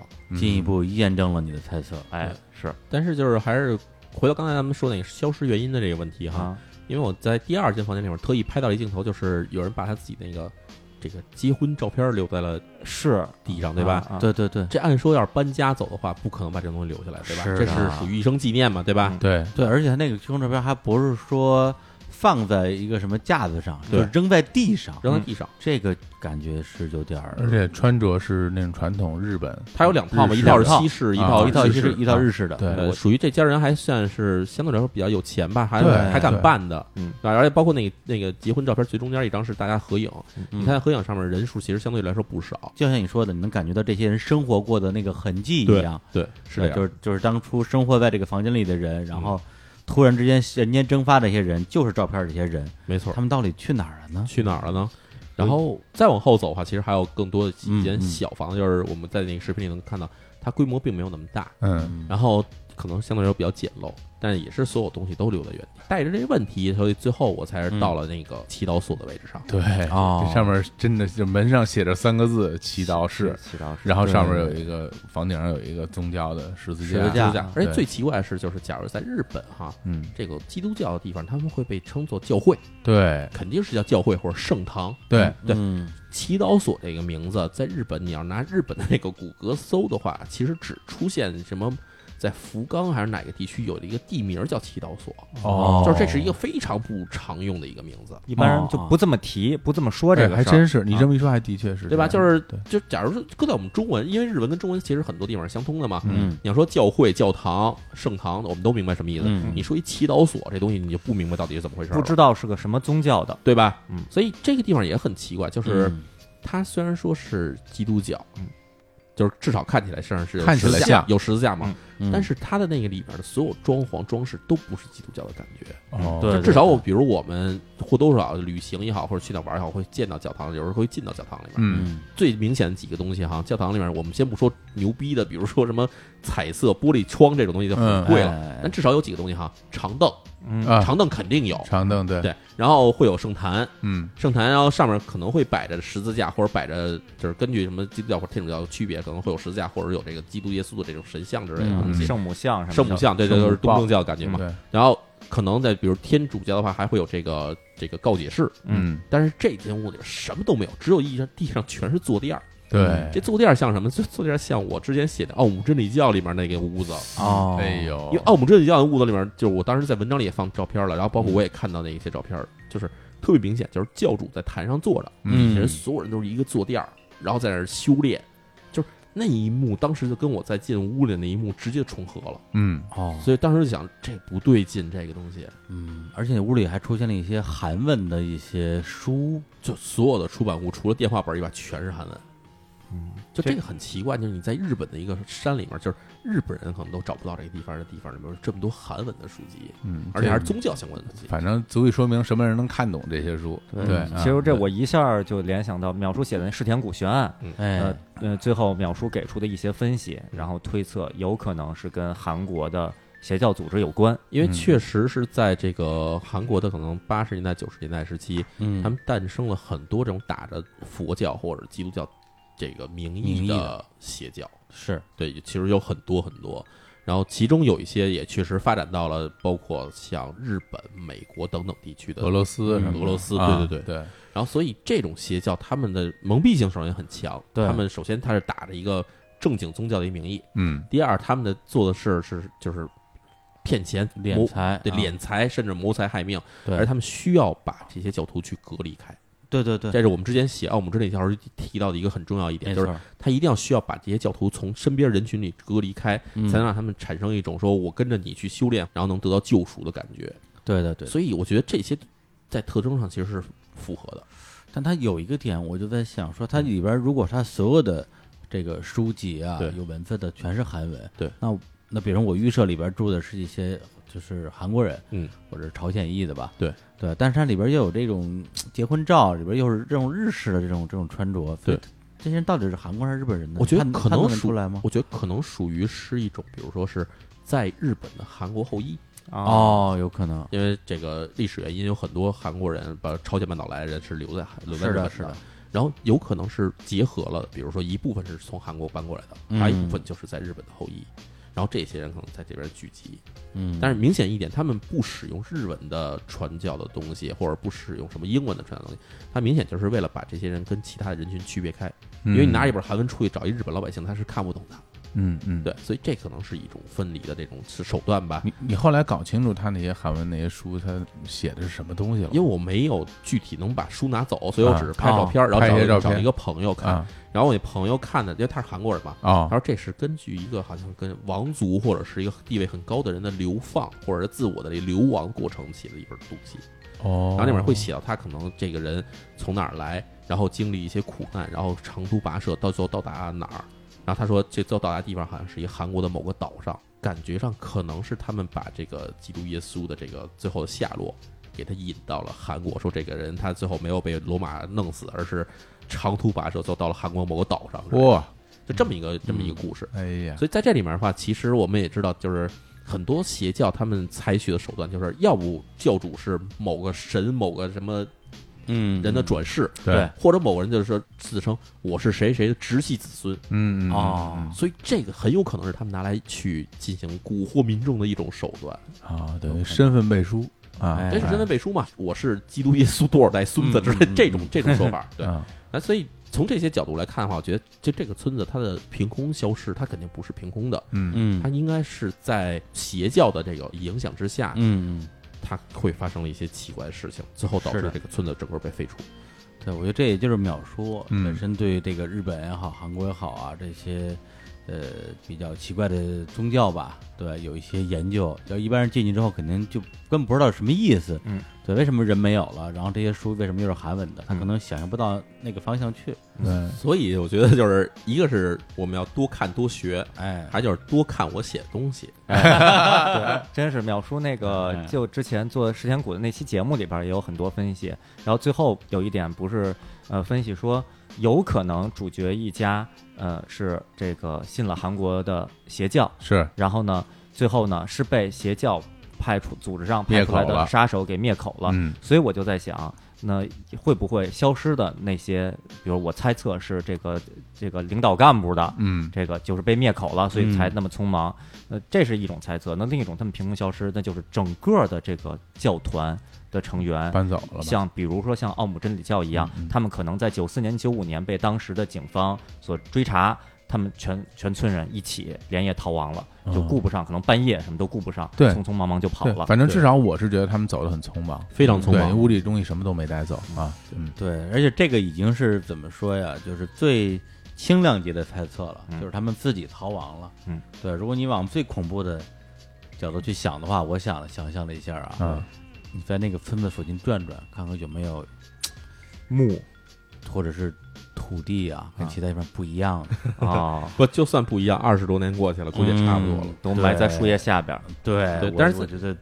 不是没可能啊。但是在这个 vlog 最后结尾的时候，其实我讲了一个故事，这故事是真实发生的。啊那个这嗯太恐怖了那个其实很奇 怪啊！就是我在开车离开那地方的路上，看到路边又出现了有两三处的这种废屋子，而且看起来保存的还挺不错的。然后，所以我就把车停在了前面的一个一个这个路比较宽的地方，嗯然后下车我就带着东西下去想去拍，嗯，结果走到这个屋子门口，突然看到那边有一个人背对着我站在地里头，看见他了我看见他了，他没看见我，哦，然后我想这肯定不能进去了呀，啊但是我就想说，那要不跟这人打听打听吧，哎，问我问，对啊就我就跟他说，我就跟他打招呼嘛，嗯，然后那人就转过来，发现是一个老人，哦一，个老人，老人走过来，男性，那男性嗯，对，跟我跟我说，然后就，对我当时一看这劲儿，我觉得还是别跟人打听这地方了，啊哦还要不就是就是因为你跟人搭上话，人过来了，他说，哎呦，对不起，我是迷路了，我怎么下山呀、嗯嗯对然后老人就那个人就特别警惕，然后跟我说说你从哪儿上来的？嗯对你从哪边上来的？哦，你们俩都是用日语聊的是啊，吧？肯定是日语啊。啊嗯对，你从哪边上来的？然后我跟他说我从这边上来的，我没敢说是从那个村子里面出来啊而说我是从那边上来的，就是从我来这路上啊来的。我走到这儿我不敢走了，前面路越来越窄，嗯，装个怂嘛，对吧？啊哎对对，我就越来越窄，我有点害怕了，也迷路了，这车导航也不好使了，要不您告诉我怎么下去得了？嗯然后老头儿还特别紧张了，还赶上说你车在哪儿呢？我看一眼你的车，你什么车呀？哎对你几个人来的呀？就那种盘问式的感哎觉。呦，这有点奇怪啊。对，对按说其实就是我们的印象里面，山民就是一些大家去日本旅游对也知道对对对，山民也好，村民也好，嗯其实都非常和善印。象中不是这样嗯的，还得告诉你前面有熊，别往上走。哎对啊对，大家都很和善，然后甚至尤其说话的都有小模样什么啊的。对对对对，然后我也很礼貌地在问人，但是那个老头儿就很很特别的警戒。嗯啊，对，然后呢，我就跟他在说几句话的时候，然后发现这老头儿的那个日语其实不如我，哦 对，就是他说话有点磕磕绊绊，说不明白的。哦，对，，然后我就想，哎，这好像不太对劲啊。嗯然后这时候突然就看老头儿身后有几个人就开始往这边走，哦，然后你一看就是山民的打扮，其实很明显能分出嗯来。就是我现在印象里所有日本的山里碰上人啊，首先他会穿一个比较大的一个衣服，嗯，干农活使的，一般都是一个围裙之类的东西，嗯，底下会穿雨靴、胶鞋，胶鞋，对，哎然后上面会戴手套，哎，嗯，不戴手套的话，基本也会戴套袖，对，大家然后呢戴带，个草帽，哎，嗯对这是特别明显的农村的人的感觉。是是是，但是这个老头儿给我山看啊，这老头儿穿的是衣服就就首先不是这种干活的衣服，嗯，然后从山底下往上走的人呢，戴的首先是棒球帽，哦，然后身上穿的衣服是那种看着像打高尔夫的是那种那种那种 polo 衫，哦，啊，就那种感觉，就看起来这不是山民的感觉，不是本地肯定人，不是干体力活的，肯定不是体力活儿。啊然后，但是岁数都跟他差不多，应该差不多是六十来岁的那种样子。嗯然后开始慢慢往这边走，人还盯着我往这边走。啊嗯，当时我觉得不对劲，哎然后，郭老师说：“啊，算了，要不自己找找吧。”然后我就赶快跑回社员，然后就走了，嗯就哎跑呀了，我就跑了。不，你是小跑还是狂跑我走的比较快，啊其实挺害怕的啊？当时其实是感觉到就是要是被人围上来的话，嗯会有点麻烦。可能逃脱不了了。嗯因为我手里首先我拿着摄像机，摄像机里所就是我那小摄像机嘛，啊摄像机里有所有素材，这样让人抄走了就不太合适了吧？哦对，然后第二，人家要是上来问我这问我那的话，我觉得就是我也没法回答，说你来这儿干嘛来了？嗯，我说我来这废村里说话可能漏了的话就不太合适，对，嗯对，然后所以我就赶快走了。嗯，对，然后后来想想看啊，当时可能要是真的被人围上的话，还是会有点麻烦。很麻烦，好吧？你在那什么好几个人呢，而且他们有没有武器你也不知道。啊，对，这不知道。这还好是你在这个村儿里边碰见，你要是在屋里边，人家在给你堵屋里头。啊，嗯在这个屋里一对一的话，我觉得还算有胜对算。啊对，淼叔这身 这体格应该还我可对以一吧。个六十来岁的人来说，可能还是有胜算的。但是别说六十来岁泰森哈，对不过淼叔真的，下回你要再去电影节，我嗯觉得可以有必要带上我们啊咱们四个人站那儿，少我年侦探你团心里边应该就有底了。 我觉得啊咱们四个人要去的话，当地人心里就没底了。就是老头儿想问咱们俩干嘛来，我你滚着吗？我来看看拍的，我跟你说，现在对，我现在在拍你，就拍你，你这口音我告诉你，然后听出来了啊，淼叔是能听出那几个人的韩国口音是吗？但他的口音肯定不是当地口音，因为我对关西地方的口音还是比较熟的啊。对，尤其山里的口音会更撇一点，就是我们说话可能会显得更口音更重一点。嗯，啊所以那几个人跟我说话的时候，我是对吧？我是有点滋贺口音的人，啊正正经资格有点儿刺客，你就是刺客口音啊，对不是所以我日本人听你说日语也听不出你是外国人来是吧？都是都是以为刺客人，第一先会猜我关西人之类的。对，当然听他们说话，他们首先他们是标准化，啊，嗯，标标准准化，而且标准化还不是通畅的标准化，哎所以就有点儿就是给我感觉就是你怎么会在这种地方呢？啊，嗯嗯对吧？这种人可能在东京街头碰上会更多的感觉。哦，对啊那那几个人他们是从一个屋子走过来，还是从就凭空一片地里就走过来的？他我相信他后面其实还是有屋子的，还有屋子但是没敢再往深里看。啊，嗯对，但是他们是从山底下往上走，所以还速度还不算特别啊快。就这几个教民啊，从这个村儿里山上搬下来了，教民啊真就有可能呀，就觉得可有能，比如说那地儿，比如说什么呃自来水通不上去，生活不太方便，哎呦然后搬搬到下边了啊，搬到下边，依然在那儿听电话号码的这个朗诵，哎然后突然发现过来一哥们儿，嗯这这挺吓人的得问问他啊。对，但是也有可能是之前他们的确发生过一些什么问题对那问题，这几个人是留在这儿留守的，哎，对，或啊者可能就散在了各地之类的，有可能。嗯，嗯，对，所以我觉得你这一个人出去实在是让人不放心，这嗯这么多人等等听节目呢，你这说回不来回不来了，这这不行啊！下回你我觉得不是我们仨，我估计也帮不上什么忙，啊对吧？你你我觉得你可以带个像你一样啊这种啊胆胆大包天的大包天，嗯胆大体壮是胆吧？大体壮的这啊同伴儿一块儿去，为你干干嘛非得自己去啊？自己去的呃经费经费省啊，经费问题就为了省钱，就命没了，像回有头有人说什么青年小伙子，你们就两个人这个演出那个有有没有什么困扰？说啊也没什么困扰，这演出费这个就不用分给别人 了就是啊特别好啊，对，我们都是一个路的。你看史蒂芬拍的时候也是一人去，也是一个人啊哎对，当然史蒂芬拍的那个比我危险多，他要爬哎很高的山啊！对对对对不过他他的确挺危险，他那边的乡民也不好 惹。对，那也挺对，厉害，就是这个人，就是他，而且语而且语言呢也相通，对吧？对说点什么的人都听得出来。对，说说是精神河北人，哎在在这精神上跟跟是不是本地的口音还是不一样。对，口音呃不一样，不一样，不一样。啊对，河北口音也非常多的，哎，对吧？是是，嗯对吧？张家口口音跟邢台口音就是不一哎，样。对 对对，差太远了。啊嗯，哎，那你说那就是特危险，然后你去了就有可能真回不来，那个是一什么地儿哦，那其实就是刚才我说那个飞出老鹰的那地方，啊啊？你不是去了吗？我去了，但是在门口实在是觉得有点奇怪。啊就首先它是一个。对外观其实相对来说非常完好的一个地方，啊然后呢，绕到那个最底下的时候，我看哎，好像有个入口吧，嗯然后那门都锁住了，就是从里面锁住了，你从外面是打不开的，而且已经锈住了。但是呢，在这门旁边有一个小窗户，它嗯打开了一个就是人能勉强钻过去的一扇窗户。哦然后你往里一看，是里面的一间卫生间。啊，就是实际上是有一个入口的，对，但是我当时觉得就有一种感觉，就是首先这个房子假如是已经废弃了，嗯那么会有人假如里面全锁住了，为什么嗯会有一个窗户留在这儿？啊，就这窗户是不是有人特意留的？嗯，假如就那窗户是既能进也能出，对吧？对对，就它完全打开的。哦，然后这窗户被人开开了，就是说证明肯定有人能进去。只要有人进去的话，在里面要是有人在里面等着我的话就嗯不合适了。对，啊，对，或者说，比如真的有流浪汉或者什么人在里面住着，对，那进去以后碰上他，可能也会很麻烦。对，因为他也不知道你是干嘛的，对，，而且就他黑看，暗丛林了嘛，没错，就是他看到我的话，可能会首先就会很有敌意，还有防御嘛，对，所以这个地方，而且当天已经是属于下午四点左右了。嗯我要进去的话，在里面过怎么过着也夜，啊很轻松就过了一个钟头，对吧？拍点东西肯定，一个钟头很快过去。嗯出来的话肯定是一片漆黑，哎呦日本天黑的特别早，这是我跟小伙子老师都交流过一而嗯个经验对，。而且春天嘛，就是嗯天黑确实有点早，所以是就我想了想，想了想了有一段时间，然后就想还是别去了。所以嗯那是地方，我当时真觉得说这个地方可能不太安全。对对对，对那世田谷杀人案不是也是推测，曾经有一个推测嘛，说凶手是不是从厕所翻进去的？对对秒叔要翻进去，那自己就变成那凶手的形象了。对，然后里面里面一家人肯定很害怕。里边对三口很害怕，然后你就上了二层，然后去什么厨房拿了这个做鱼的刀， 柳刃刀，不过你说这个，我我自己真的是这么想，因为就是我在看美术拍的这两个东西的时候，我心里就会想，嗯如果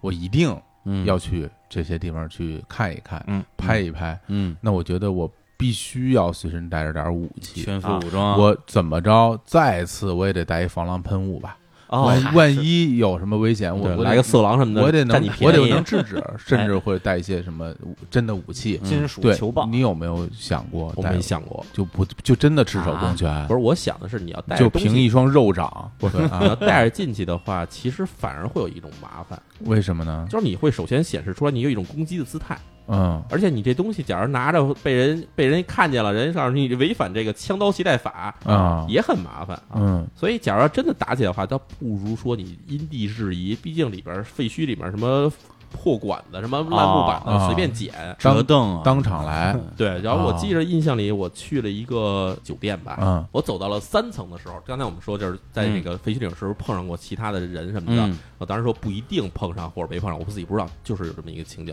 嗯所以我在三层正在逛的时候，嗯也不叫逛，就是溜达的时候，我突然听到四层有人关门的声音，哦，咣关门的声儿，哎呀，然后我想，哎。这个是不是风吹的呢？嗯，然后我看了看我身边的门，我确认这玩意儿不是风吹的，嗯，因为它是推拉门，哦，推拉门是风是吹不上的。哎，然后当时我就心里有点紧张，嗯，然后正好我看手边上有一个那种烟灰缸，但啊烟灰缸不是那种不是那种分体的烟灰缸，是一个底下带一个柱子的，就是放在地上你可以站着抽烟的用的那种烟灰缸。哦，啊它有点像一个奥运火炬似的，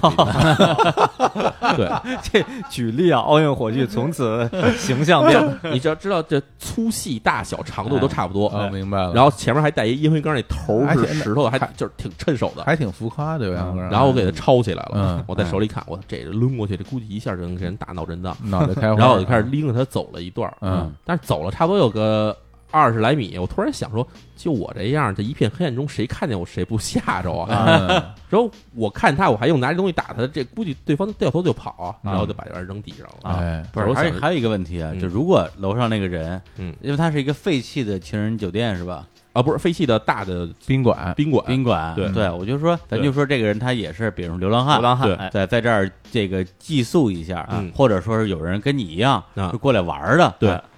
他肯定吓坏了呀。对， 对啊，他就是我在楼上待的好好的，底下突然来人了，这什么人啊？还画面提着棍子上不，是画面是这样嗯的，画面是这样的，比如李叔自己说想去那儿废墟探险，想去废墟流浪，对，然后呢，到了这个废弃废弃的宾馆，嗯然后上了四层，哎然，后正在那儿拍呢，就听从三楼有人脚步声，脚步声， 痛，痛，沉重，痛，然后呼吸，呃，然后李叔就躲起来偷偷看，然后从一个门缝中看到有一个壮汉手里拿一奥运火炬， 一脸怒气，满脸胡子，真的就是李叔肯定吓尿了，说我要死在这儿了。然后我再补充一下，当时我因为这个废墟里面其实 就是其实还会有很多这种危险的，就是不是那种遭遇的危险，嗯，哎而是它有很多这种露出来钢筋啊或者什么楼板什么的这种东西。你为了不让自己受伤，嗯然后我 穿的其实是很厚重的美军的那个，就是 M 五幺的那个作战服，太可怕！而且淼叔平时又喜欢穿那种连体工装，看着特别像杀人魔。 就是那个衣服穿上，当时我脑袋上还戴一个帽子，啊然后为了防止这个吸入这个有一种叫做保温材料是石棉做的啊，对对对，嗯石棉的那个颗粒，对，然后嗯所以楼板一旦破了，嗯石棉颗粒会出来，对那对个对身体伤害特别，它会扎到你的肺里。所以我戴着防毒面 具呢，哎你要不是一杀人魔， 就你这都是官 邸，你这个都都不是小兵儿，你这都这不倒数第二关官邸，这都是。哎背景音乐是那巴赫那个当啷当啷当啷当啷当啷当啷当啷当啷当啷当啷，让手里拿药，哎呦我去，我天！就你头戴防毒面具，你要看过那个看过什么什么《电锯杀人 狂》，对电锯杀人狂》不都戴一口罩然后面具吗？呃，跟那个我觉得可能形象有一定重合之处 啊。我要是当地那那六十多岁老大爷，我也得问你，你从哪儿来的？你车在哪儿了？我害怕，我找人。 对，我也得让 polo 衫、棒球帽的老哥几个来来帮帮我。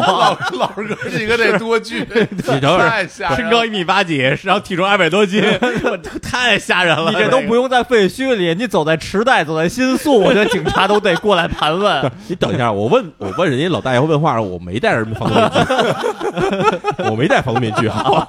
有美军军服穿着呢吗？美东美军军服没穿着啊 对，我只有进去时候戴着，这是工作服，啊知道吧？但是手上还戴着手套，啊嗯然后戴着嗯美军军服、防毒面 具，然后举着手电筒。就就反正我想想看，我要碰上一个一模一样人，我也挺害怕的。 你我也挺害你怕。也知道啊，太吓！我我还我跟你说，我多虑了，我我还我还替你担就心，还还问，担心的问为什么一个人去，有没有带防身？为什么哎我天不不跟哪？同伴儿一一一起去？啊我真的要警告我们的听众，千万得躲着点秒 数，太吓人了，太吓人了。就是对我后来回想一下，我哎呀觉得我在那个这种环境里面，我觉得我不用怕谁。那嗯这可 不嘛？然后要真是有什么未知力量的话，就怕也没用，对 吧？啊对，就就是坦然面对它，对吧？对怀着一个嗯平常心，简单说就是人类我都不怕 啊，不是人的我也没办法。对， 是对。而且刚才说谈那个巴赫啊，啊就就是也是在他那个第二个 vlog 里边儿，对呃，是在那个祈祷那屋吧？，对，就是在那有一个雅马哈的钢琴，钢琴，然后淼叔就说：“哎，我来给他弹一段。”对然后就把他的灵活的手指放在了钢琴的琴哎键上，对，然后就想起了刚才刚才听到那一段巴 赫，巴赫福格，对。哎然后我弹完以后，我意你识什到么哎弹完以后，那要弹吗？不，我是真弹了，啊啊实实际上谈的是那个两只老 虎啊 对，梁朝虎啊，你他他也拍了，啊对，啊大家要是会读指法的话，是能看出我弹的是梁朝啊虎。对嗯我当时想象哈，假如当时山里还有其他人，啊嗯然后从一个已经废弃的教堂里突然传出奇怪的钢琴声， 两只老虎， 就就甭法国儿歌， 对，就甭管是什么曲子，你在山下听到这种东西，你会肯定就就觉得自己看到了不应该看的东西的感觉。真的太吓人了。你别说两只两两只蝴蝶也吓被人 吓死了，这两只蝴蝶，我自己要吓死了。在里边儿 噔噔噔噔噔噔噔噔噔，远处的一个山，一个教堂里传出了 哒哒噔哒哒哒噔， 太可怕了！真的是这样，就是这是一条 龙啊，在这儿那个淼叔弹的那个那个。是算是钢琴还是什么风琴的那个，钢琴那个它它本身的音色是正常的吗？就是我弹的时候啊嗯我放给了 Rita 听了一下，啊他说哎他说音有点不准，哦，哎那但本本身但声是儿呢还是只还是在出但凭我这个一双这个灵敏的耳朵，我嗯觉得反正 OK 能听。啊那没没差太没差太多啊。对当时我还还很入戏，你知道吗，啊就是我们玩游戏的时候，啊经常会觉得弹钢琴，你弹一段曲子，它会跳出个什么东西，是一个解谜要素之类的。啊嗯，然后我就特意把这钢琴掀开了看，嗯然后里面什么都没有，啊但是、哦但它确实是音色还是对的。哦就是其实我之前在别的废墟里面也碰上过那种那种钢琴。啊，不出声儿是吧？有的不都出声儿，就是有点像我们小时候那种小学什么那老师、音乐老师用那种啊，就使劲踩那个哦，对，那对啊就那种钢琴踩喊不的出声来。啊对，得采风箱啊呢。对，嗯然后那个是真的没声儿，但是碰上这个还挺好，啊，真的挺好的。对，那你这一趟去拍的所有的东西，现在是都已经播完了，还是还有第三季、第四集啊？其实是应该有第三集的，哦但是呢，第三集有一个问题，就是第三集我的那个素材，我当时拍了有大约一小时二十分钟，嗯，然后回来拷到电脑里，然后我再找的时候发现里边只剩三十分钟的素材了，啊，就就是有五十分钟素材莫名其妙消失了。那个地方是一个酒店吧，然后酒店大家知道有很多客房，然后那个酒店里面有一些客房里面是沿着墙贴着很多经文的，嗯，就贴了很多的那种经文，嗯，对，就是毛笔写的经文啊贴一圈儿，毛笔写的经文，毛笔写的经文贴一圈儿，就是你像这像是来超度的，你理解为就是嗯经文，其实就相当于我们经常会说的一种符这种东对西，对对哦对，就像超度的。嗯对，然后为什嗯么要在墙一圈儿全贴满这东西的话，就感觉是要把什么东西困在这个屋子里的样子。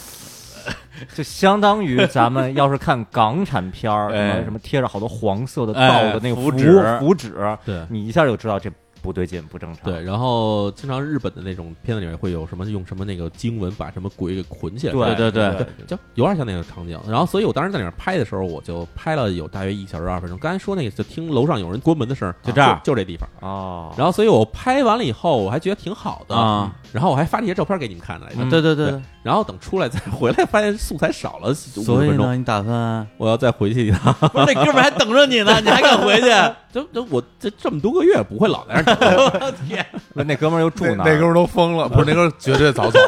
那戴防毒面具那人啊 又来了，我天，那手拿奥运火炬，赶紧太可怕，赶紧跑！这回我争取换一身黑衣服，拿着白手套去。啊哇这样对看起来可能更可怕，对吧？就是太可怕在一片黑暗中，你看不见黑衣服，你只能看见两双白手过 来。那哥们儿，因为淼叔之前不是把那烟灰缸扔地上吗？就说就就不用它了。那哥们儿说：“你这第第一只鞋扔了，你这第二只鞋什么时候扔？ 我这等了好几个月 了，不敢出门 啊！哎对，所以这地方肯定还会再去一趟。然后包括之前说那个有一个小窗户，就是觉得没敢进去那地方啊，哎，还会再去一趟。啊，比如你敢跟淼叔一块儿去吗？不敢，走吧， 回答特别干脆。 想都不用想，肯定 秦。岩老师，你敢去吗？呃，我戴上棒球帽，穿上 polo 衫，然后把胃病养好了以 后，啊啊，再去吧。哇，防毒面具啊，太吓人了！呃反正小伙老师肯定是能去的。我那真是我还挺忙的，我最近还是炖带鱼啊？还是带鱼比较比不较是安，全。小老师他啊，这个这个身材啊嗯、体格啊哎、力量啊、搏斗技术啊哎，都没问题都，还行，就就是胆儿小， 特别惜命。惜命对，特别特别不敢想象，就是嗯我一直觉得小伙老师走在街上，嗯就 一除了秒叔嗯这种、这种体格的，一般人应该是是不惧的，就是就嗯看谁就就就打你怎么着吧。哎我我哪有这么愣？我怎么 我什么人设啊？但但这是就是胆子特别小，我觉得还是被你开的那情人旅馆给吓怕了，心理阴影了。真哎但是在这个个探这个废墟探险，其实说实话哈，我倒不是特别鼓励大家去探这种地方，原因的是确因为的确其实里边有很多的未知的危险，其实是对存在的。嗯就举个例子来说，比如说我有一次进了一个小屋子，然后那屋子外面其实是有一个雨棚的，就你知道在入大门入口是有雨棚，嗯然后那雨棚它已经烂，就是塑料部分已经烂完了，嗯但是那钢架还在啊。它特别缺德的地方就是它那高度正好是大约在一米九五到两米之间那个位置上，哎，然后那个位置其实是你知道，就是你往前走的话，你眼睛是看不到那位置的。啊，一般人很少会抬着头走路，是对吧是就是基本是平视前方或者是是往下看一点儿。所以那高度，它那个雨棚有点弯，嗯下来以后正好就打在我的脑袋上的一个位置高度。啊哦所以那天我往里走的时候，突然就脑袋咚被撞了一下啊！然后我当时戴着帽子，帽子还挺厚的，帽子被打掉了。啊，哎呀然后我觉得很奇怪，然后我一看，哦，原来这儿有一根伸出来一根钢哎条。然后我一想，假如我要是没戴着帽子的话，哎嗯其实这一下可能就开瓢了，哎呦，我肯定开瓢了。啊他的意思就告诉你别进来，啊，别再往前对走，。但是我还是进去了。你 你看这我把帽子戴上，我还是进去了。太野了啊。然后第二个就是在一个那种一个大厅里头，当然那大厅很奇怪，大厅就是嗯门窗全被拆没了，哦只剩一大厅。哦，然后你知道风吹雨淋的，这屋里很脏了。哎呀嗯然后在一个沙发上，我发现了一个玩具，就是很大的一个那个那个兔子的玩偶，啊对，呃米菲兔好像，米菲兔，对，嗯米菲兔。然后那个玩偶的脑袋被掀开了，等于就是脖子的地方被揭开了，嗯揪下来了，被揪下来了。但是呢，那里面的所有棉花都非常的白，嗯，就完全不是什么风吹雨淋的感觉。哎呦，还真是！你要这么说，就看过那张照片儿，对，就很奇怪，就是在那种一黑非常脏的地方，嗯就地上全是垃圾。嗯嗯为什么那儿有一个米菲兔，然后脑袋还被揪开了，但是然后还特别白？五分钟以前刚放那儿的。嗯，我觉得是那人可能还没走，然后对 对对，上楼找找他。然后，然后淼叔非常野蛮的把手伸到了米菲兔脑袋里边掏了掏，然然后说这里面有没有什么 东西啊哎什么的，太吓人了啊，对那人躲在门缝里看，然后说外边防毒面具这哥们儿，太狠了，太狠 了，我就不出去了。一般人都给吓跑了，他还手伸进去掏掏，我觉得就是经常在这种时候，我我会有很多想法。哎，这地方看了，比如说你要不要进去，或者要不要做这个事儿。然后我的第一的原始的动力吧，就是想说这地方我不想再来第二次了。哦，然后不想再来第二次的话，我这时候不做这个事情可能会后悔。嗯然后我以后还还想再做这事儿，嗯，那干脆就现在做了吧，或者现在进去看看吧，所以就会就会有这种动力去做这个事情。所以这个我觉得真的是不鼓励啊，绝对因不鼓励为秒叔第一，这个他的这个体型啊对、体格啊，我们刚才也都描述过了。第二个就是他，我觉得这方面也还算是比较专业就。是他有专业知识和对准备，他不是贸然的、冒失的对走到那里面去的。对，嗯嗯，，而且然后他啊就这是个我想法比较多，就是对比较狡猾，真的比较狡对猾。有有相当的自保能力吧。但但说实话，作为朋友立场，你我都不鼓励去。嗯虽然听上去挺精彩的，但是其实挺担心的，是这一惊一乍的。对所以你下一次准备再重返这个废墟是什么时候？呃，估计可能节目播出的时候，这已经在 不不不行不行不行，不许 去！这还有别的节目要录呢，不许去，录完了再去。对，对，反正一般去的话，就是肯定先安排好日程，哦就是尽量不要在中间浪费太多时间。对对因为对拍摄起来的话，去到一个地方我，因为为了安全考虑嘛，嗯所以肯定还是需要在白天拍。嗯白天拍的话，那就需要你很早就到那个地方，然后基本拍到中午或者下午的时候就要离开这地方了，嗯，因为那那地方肯定不适合住在那儿。对，对，还住还住在住在那宾馆里，住在经文的宾馆里，我天啊，苔藓上 住在台下抱着那个兔子， 朗诵经文然后在肚子囊里掏，啊，然后念电话号码。对，这太太牛了。对，所以就是这样的话，基本上你要加上，就嗯因为所有废墟肯定不会一个废墟挨着一个废墟，嗯就是可中间可能距离还是比较远的，嗯，然后那样的话可能还是比较紧张。哎嗯，呀，真的所以这个我觉得还是要，既然拦不住你，啊嗯嗯，对我我我也知道我我们拦不住你 那跟我一块儿去我我我跟不跟一块儿去， 哦对，你还是注意安全， ，OK，对随时给我们报平安，对对是吧？就是不行的就是电话连线，哎视频连线，对，对每每天晚上把那个当天的那个一些心得都通过视频的形式发给我们，嗯然后让那个李叔凌晨四点的时候也可以第一时间 看一对看，对对感受一下。感受一就下是。淼淼叔给我们发微信，啊什么我这儿都挺好的，你看这我真的没这还算没什么，就是最可怕，就给你发条微信，告诉说，记住我爱你们。我天，要有跟你连线说，这次拍完我就要回老家结婚了。 我天，或者说那个说。我现在在，呃我现在在的地方不能说，嗯呃，废墟探险那期节目，我建议就不要播了。就是反正给自己立一些 flag，对吧？对，天天天，好安全第一，安全第一，安安全全第第一，一啊哎呀，你好哎好我觉得也就咱们几个都都特别混，一般人都不敢说这些话。 太狠了，太狠了，对，好，行， 那我们最后啊，再来放首歌啊，哎来结束这期惊心动魄的节目。嗯最后这首歌呢，哎，其实就是我们这个《日常奇妙物语》啊，这个栏目的片头曲，哎呀，而且好像也是这个秒叔这个 vlog 的片尾曲。没错，对，真的，我在他这个视频里边听到这个曲子的时候，觉得特别的熟悉，是亲切，感觉这两个节目就是联动了。对，那种感觉啊。然后好像也有很多的你的呃你的这个读者、听众啊，嗯加上观众，哎啊，就问这这个曲子到底什么曲子？为什么老放这首歌？ 哎，所以淼叔今天要给大家讲解一下。对，这首曲子它其实是源自于一个游戏，这游戏呢应该是一九九七年前后这个阿特拉斯出的一款这个叫做这个灵魂黑客的游戏。嗯，对，《灵魂黑客》这游戏其实也是源自于， 就是我为什么不怕鬼，就是因为在这游戏里碰上太多鬼了，啊， 这游戏里全是鬼，所以哦嗯就是从那时候开始，慢慢就觉得鬼这东西还是挺好玩的。嗯然后它这里面有一个场景叫做夜魔殿，夜魔殿是，当然我就不用太多介绍这游戏了，嗯有兴趣的话大家可以去看看。九七年的游戏，九七年的游戏，哇九七年出在土星和 PS 上的一个游戏。哇，嗯，然后这个游戏在这个场景里面的放的曲子就是这首这首曲子，当然我们现在提供的这首曲子是一个这种 remix 版本的，哦，对那名字就是这个叫 Hotel Goma d e 对对，就是这么名字，就是叫做夜魔殿酒店。哎呀，呃，再说一下淼说的这个关注方式啊，嗯微微信信账号啊，就叫李淼，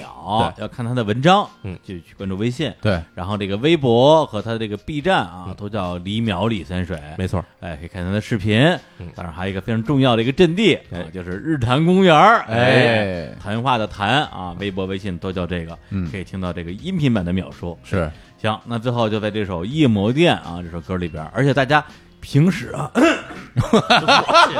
然突然不是谭谭主文谭派老生， 我要留下，我要就用这种的最后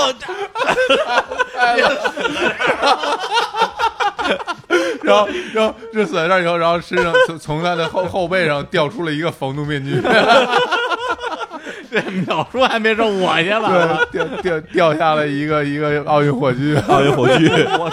我李叔招谁惹谁了？ 棒 球帽，音量都不敢开，哎呦，对我们最后听这个歌啊，是这首歌的一个这个怎么叫这个完整版本。是对，因为平时我们节目都放的都是他的这个副歌吧，对呃，前奏的一部分前奏的后半部分，啊，对，然后今天放的呢是一个完整版本，对从零开始放的，从零大开家始可以感受一下这个这个全曲的魅力啊。嗯，行，那我们就开始说去， 哎呀，这清不清楚？好，跟大家说拜拜。拜拜。大家拜拜拜拜拜。